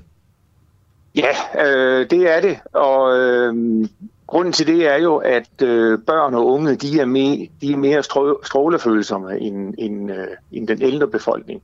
Og øh, samtidig så er der også bivirkninger ved de her jodtabletter, som mest påvirker den ældre befolkning. Ja, risikerer at få nogle, nogle stofskifteforstyrrelser. Så, så det er jo ligesom med andre lægemidler, at man så ligesom må se på, hvad er, hvad er fordelene og hvad er bivirkninger ved det. Øh, og så har man sat, at, øh, sat sådan en, en aldersgrænse på, ja, på 18 år øh, generelt, og så har man sagt, at de, de personer, der så er ude i, i felten, for eksempel som øh, redningsmedarbejdere øh, osv., de, de kan så også få det. Mm. Øh, vi har jo fortalt historien om det her med indkøbet, det 2, 2 millioner jodtabletter, øh, og det har, det har de andre medier også. Det vi så har ligesom sat fokus på, det er det her med, at de ikke er blevet delt ud til danskerne. Og vi, vi kan ikke se, at der er nogen plan om at dele dem ud, og det er noget med, at man skal tage dem ret hurtigt, efter der kommer en atomsky, eller der kommer noget stråling. Yeah. Øh, men, men der er ikke, altså, så skal man jo nær, altså det, det vi hører fra, fra nogle eksperter i hvert fald, det er en god idé at have dem liggende derhjemme. Øh, ja, men det, hvis man, skal... man først skal jo ind på, til Sundhedsstyrelsen eller, eller lægen og hente dem, eller sådan noget, så kan der gå øh, noget tid, som man ikke har. Øh, men der er nok et par misforståelser, der måske lige skal, skal ryddes af vejen, eller i hvert fald et par faktuelle forhold, der skal slås fast. Og det ene, det er jo, at, øh, at det er kun relevant at tage de her jodtabletter, øh, hvis, der, hvis der kommer en vis mængde af radioaktivitet. Og, øh, og det kommer der altså ikke, hvis, hvis der for eksempel øh, bliver bombet et, et kernekraftværk i, i Ukraine. Det er altså ikke nok til, at man skal tage, tage jodtabletter. Øh, Sundhedsstyrelsen skriver selv på deres hjemmeside, at, at, øh, at de, de, de har vurderet, at, at det skal være et uheld, der sker inden for 100-200 km. Øh, så, så fordi der sker et eller andet i Ukraine, det, øh, det kan slet ikke berettige, at man skal tage en jodtablet. Øh, men, men de har jo købt af en eller anden grund, altså Ja, men det kan man også se på, på, på, på Sundhedsstyrelsens hjemmeside, at det er sådan set ikke øh, så meget ting eller forhold i Ukraine øh, konkret, som man ønsker at kan man sige, gardere sig imod. Det kunne lige så vel være en, øh, en, en atomubåd, der skal sejle under Storbæltsbroen for eksempel, og så har man et eller andet øh, uheld. Eller vi har jo også vi har jo også atomkraftværker tættere på Danmark, for eksempel Ringhals i, i Sverige. Øhm, så øhm, så det, det er ikke specifikt øh, begivenheder i Ukraine, som Sundhedsstyrelsen har, har tænkt sig, at vi skal, vi skal gardere os mm. imod. Og det, det er måske en misforståelse, der, der er udbredt. Okay, og øh, bare lige, altså, hvad, hvad tænker du om indkøbet her? Jamen altså, øh, hvis man vurderer, at der er en risiko for øh, for at, at en, en, en alvorlig øh, kan man sige, ulykke kunne ske. Øh, det kan også være, at konflikten i Ukraine eskalerer til brug af, af atomvåben, øh, og måske også atomvåben tættere på Danmark. det er nok et meget lidt sandsynligt scenarie, men hvis det sker, så, så kan det jo blive relevant at have de her mm. tabletter. Ja, jeg kan også se Ringhals, som du siger, der nu er lige inde og, og, og google det. Øh, ligger inden for sådan cirka 80 km af Læsø, for eksempel. Ja, det er rigtigt. Øh, ja. Øh, så, øhm, så, men vi taler, vi taler om jo nogle scenarier, som, som, som har en meget lille sandsynlighed, men, men jeg tror, at Sundhedsstyrelsen, det er måske efter covid-19 også, man ligesom har indset, at der kan være nogle, nogle, nogle begivenheder, øh, som kan være alvorlige, men, men lidt sandsynlige, og dem, dem ønsker de også at, at kunne gardere sig imod. Det, det, det er jo også det, de selv siger. Ja. Det, der er bare lidt interessant i det her, det er jo, at indkøbet og vurderingen af, at der skal købes de her 2 millioner, det kommer jo faktisk på baggrund af, af en måling af risikoen, som Beredskabsstyrelsen har lavet i 2018. Der er 2018? Noget, der, ja, der er ikke noget, det er jo okay. det, der er interessant ved det, Søren. Det ved jeg godt, det er jo ikke, fordi du skal sidde og stå på mål for det, men det er bare interessant, at øh, der er sådan set ikke sket noget i, i den måling af risikoen siden 2018. Det er, total, det er fuldstændig den samme, ja. man, man tager fat i, men det siger måske også noget om, at der ikke er nogen øh, overvejende risiko. Ja. Søren, lige super kort her det sidste. Øh, jodtabletter kommer også til at lyde som sådan en mirakelkur, øh, hvis der kommer noget radioaktivt udslip. Vi kan vel dø af alt muligt andet, hvis først øh, Ringhals atomkraftværk eksploderer. Jamen, det, øh, det er ikke nødvendigvis en mirakelkur. Det, som også lige skal slås fast, det er jo, at øh, man kan købe juletabletter i, kan man sige, på, som håndkøb, som helsekost. Ja, det er noget helt andet, ikke? Jo, det er noget helt andet. Øh, den, den øh, indholdet af, af jod i, i de tabletter, som Sundhedsstyrelsen har købt, de er altså de er flere hundrede gange højere end, end de der helsekosttabletter. Så det, man kan købe i håndkøb, det har slet ikke nogen virkning i den her sammenhæng. Øh, øh, Okay, vil du tusind tak, fordi du vil være med, Søren øh, Bosgaard Hansen, Ph.D. lektor øh, øh, på Institut for Klinisk Medicin. Klokken er 10 minutter i 9. Og øh, prøv lige at fortælle, hvor svært det har været for en fra Dansk Folkeparti til at være med i radioen i dag. Jeg sad Oliver. i øh, går aftes og skrev til, øh, jeg tror, at alle bortset fra to i Folketingsgruppen, øh, spurgte om ikke lige de ville være med til ja. at tale lidt om, øh, om arbejdstilsynet. Mm. Øh, den rapport, de har lavet, den kan du komme ind på lige om lidt. Så kan jeg fortælle, at øh, de skrev nærmest alle sammen tilbage. Det er Peter Skåb, du skal have fat i. Ja. Og hvad så ham, ham øh, skrev jeg til et par gange og ringede og sådan noget. Ja. Fik fat i ham. Øh, Arbejdstilsynet har nemlig lavet en rapport og mistænker lovbrud hos Dansk Folkeparti. Ansatte oplever højlydt udskældning og overfusninger på gangene, står der altså i rapporten. Øh, og det er simpelthen så alvorligt og så dårligt, at Arbejdstilsynet mener, at der, at der muligvis er et brud på loven. Det her det er noget, øh, som DR har fundet ud af, fordi at DR har fået agtindsigt i rapporten. Tak til DR øh, for at, at, at gøre det. Øh, og så står vi så på skuldrene af, af dem øh, i, den her, i den her sag. Men, men bare lige for at sige, at vi kan ikke få nogen på fra Dansk Folkeparti. Altså inden fra Christiansborg. Nej. Men øh, så, så har vi jo fundet andre. Der findes nemlig øh, en tidligere hovedbestyrelsesmedlem i øh, Dansk Folkeparti, Erik Høgh. Du vil godt tale med os om den her sag. Godmorgen. Ja, godmorgen. Godmorgen. Ikke det er jo nogle, øh, nogle ret voldsomme ting. Asger lige øh, nævnte op. Øh, højlydt udskældning, øh, overfusning på gangene. Der er også nogen, der oplever hvad kan man sige, det modsatte det at blive totalt ignoreret og mødt med tavshed, hvis man siger godmorgen. Øh, er det noget, øh, du kan bekræfte som øh, tidligere hovedbestyrelsesmedlem, at det her har finder sted, eller har fundet sted i hvert fald i Dansk Folkeparti? Altså, jeg er ret overbevist om, at det ikke fandt sted på den måde, mens jeg sad i hovedbestyrelsen indtil september sidste år. Øh, og jeg tror, det har noget at gøre med, øh, øh, han har sagt, magtskiftet i januar, da Morten Messerschmidt kom til. Uden at jeg dermed skal, jeg tror, at det er Morten Messerschmidt, der render rundt på gangen og, og råber på den måde. Øh, det er simpelthen en, et udslag af, af, at partiet på nogle punkter er ved at falde fra hinanden. Og nu skal man jo så også lige skynde sig at sige, at jeg selv er blevet smidt ud af partiet. Men det er sådan set en konstatering, jeg vil foretage mig, uanset hvordan min egen stilling var. Men, øh, og derudover, vil jeg også godt lige sige, at jeg har jo ikke selv direkte været på gangene og hørt det her, men der har efterhånden været så mange rapporter, at jeg ikke er i tvivl om, at det er rigtigt.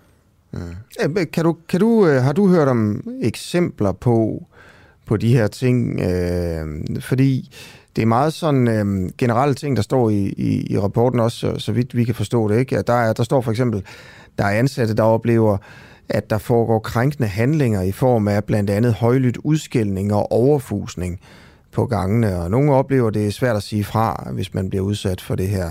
Øh, særligt hvis personer, hvis handlingerne kommer fra nogen med en høj status i partiet. Mm. Jamen, jeg tror, at øh, man kan jo nok øh, sætte navn på at sige, at øh, især Pia Kærsgaard, som har øh, råbt af folk, Øh, det har der jo tidligere været rapporter frem om. Så har man også senest kunnet øh, læse, blandt andet i Ekstrabladet, at, øh, at øh, de seks folketingsmedlemmer, som, som smuttede fra partiet og blev løsgængere, de har måttet udskifte låsene på deres øh, døre. Altså, der foregår ting og sager derovre, hvor det ikke nok er, det nok ikke er særlig, øh, særlig hyggeligt at være minit, øh, menigt ansat. Og det er også derfor, at så vidt jeg kan, øh, jeg mener, jeg har læst et sted, at der er hele 18, som har sagt deres stillinger op i det seneste års tid.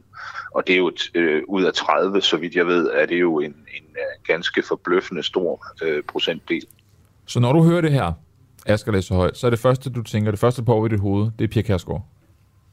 Ja, ja, ja, absolut. Men der kan også være andre, det tror jeg sådan set. Øh, jeg tror bare, der er generelt en dårlig atmosfære, og der vil jo være dem, som så svarer igen, og så eskalerer det hele, og det er sikkert heller ikke sjovt at være mine medarbejdere i det miljø. Mm. Prøv lige at sætte nogle ord på dem, Pia Kærsgaard. Jamen ikke, jeg, jeg har jo ikke selv hørt det, så det, det vil jeg gerne understrege. Men øh, der er jo ingen tvivl om, at øh, hun er en ualmindelig hårdnegl, der siger, hvad hun mener. Det har hun gjort igennem hele sin øh, karriere. Men ja. det har fået, i, i det seneste års tid, i takt med, at det gik dårligere for DF, har det jo fået en, en øh, meget mere personlig og uforsonlig kant.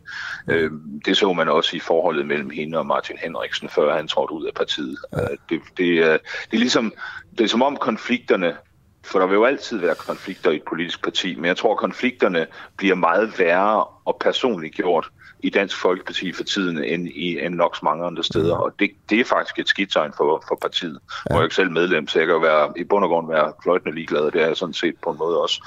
Øh, men, men det er et skidtegn for partiet, at konflikter, der uvægerligt opstår, de, bliver, de, bliver, de eskalerer på den måde. Ja. Hvad, hvad råber Pia Kærsgaard folk?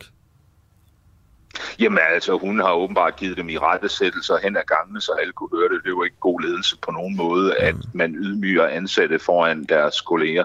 Altså, det er jo sådan noget af det, man bare ikke gør som leder, uanset om det er en privat virksomhed, eller det offentlige, eller Folketinget, eller hvor som helst. Mm. Okay. Er det, altså, det kan også være, at der er nogen, der sidder og tænker, om det er også bare lige sådan, øh, om, øh, om folk også kan være lidt sarte med sådan noget.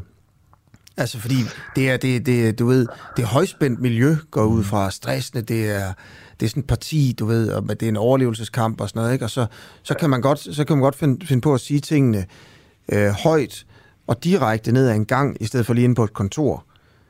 Øh, ja, en, en chef, fordi en chef må jo godt sige til en, hey, det der, det er sgu ikke okay, du skal lige gøre det anderledes en anden gang. Okay. Ja, og ja. Det, det, det vil være noget andet, tror jeg. jeg tror, som jeg har hørt det, så, så er det værre end det. Altså, det er simpelthen...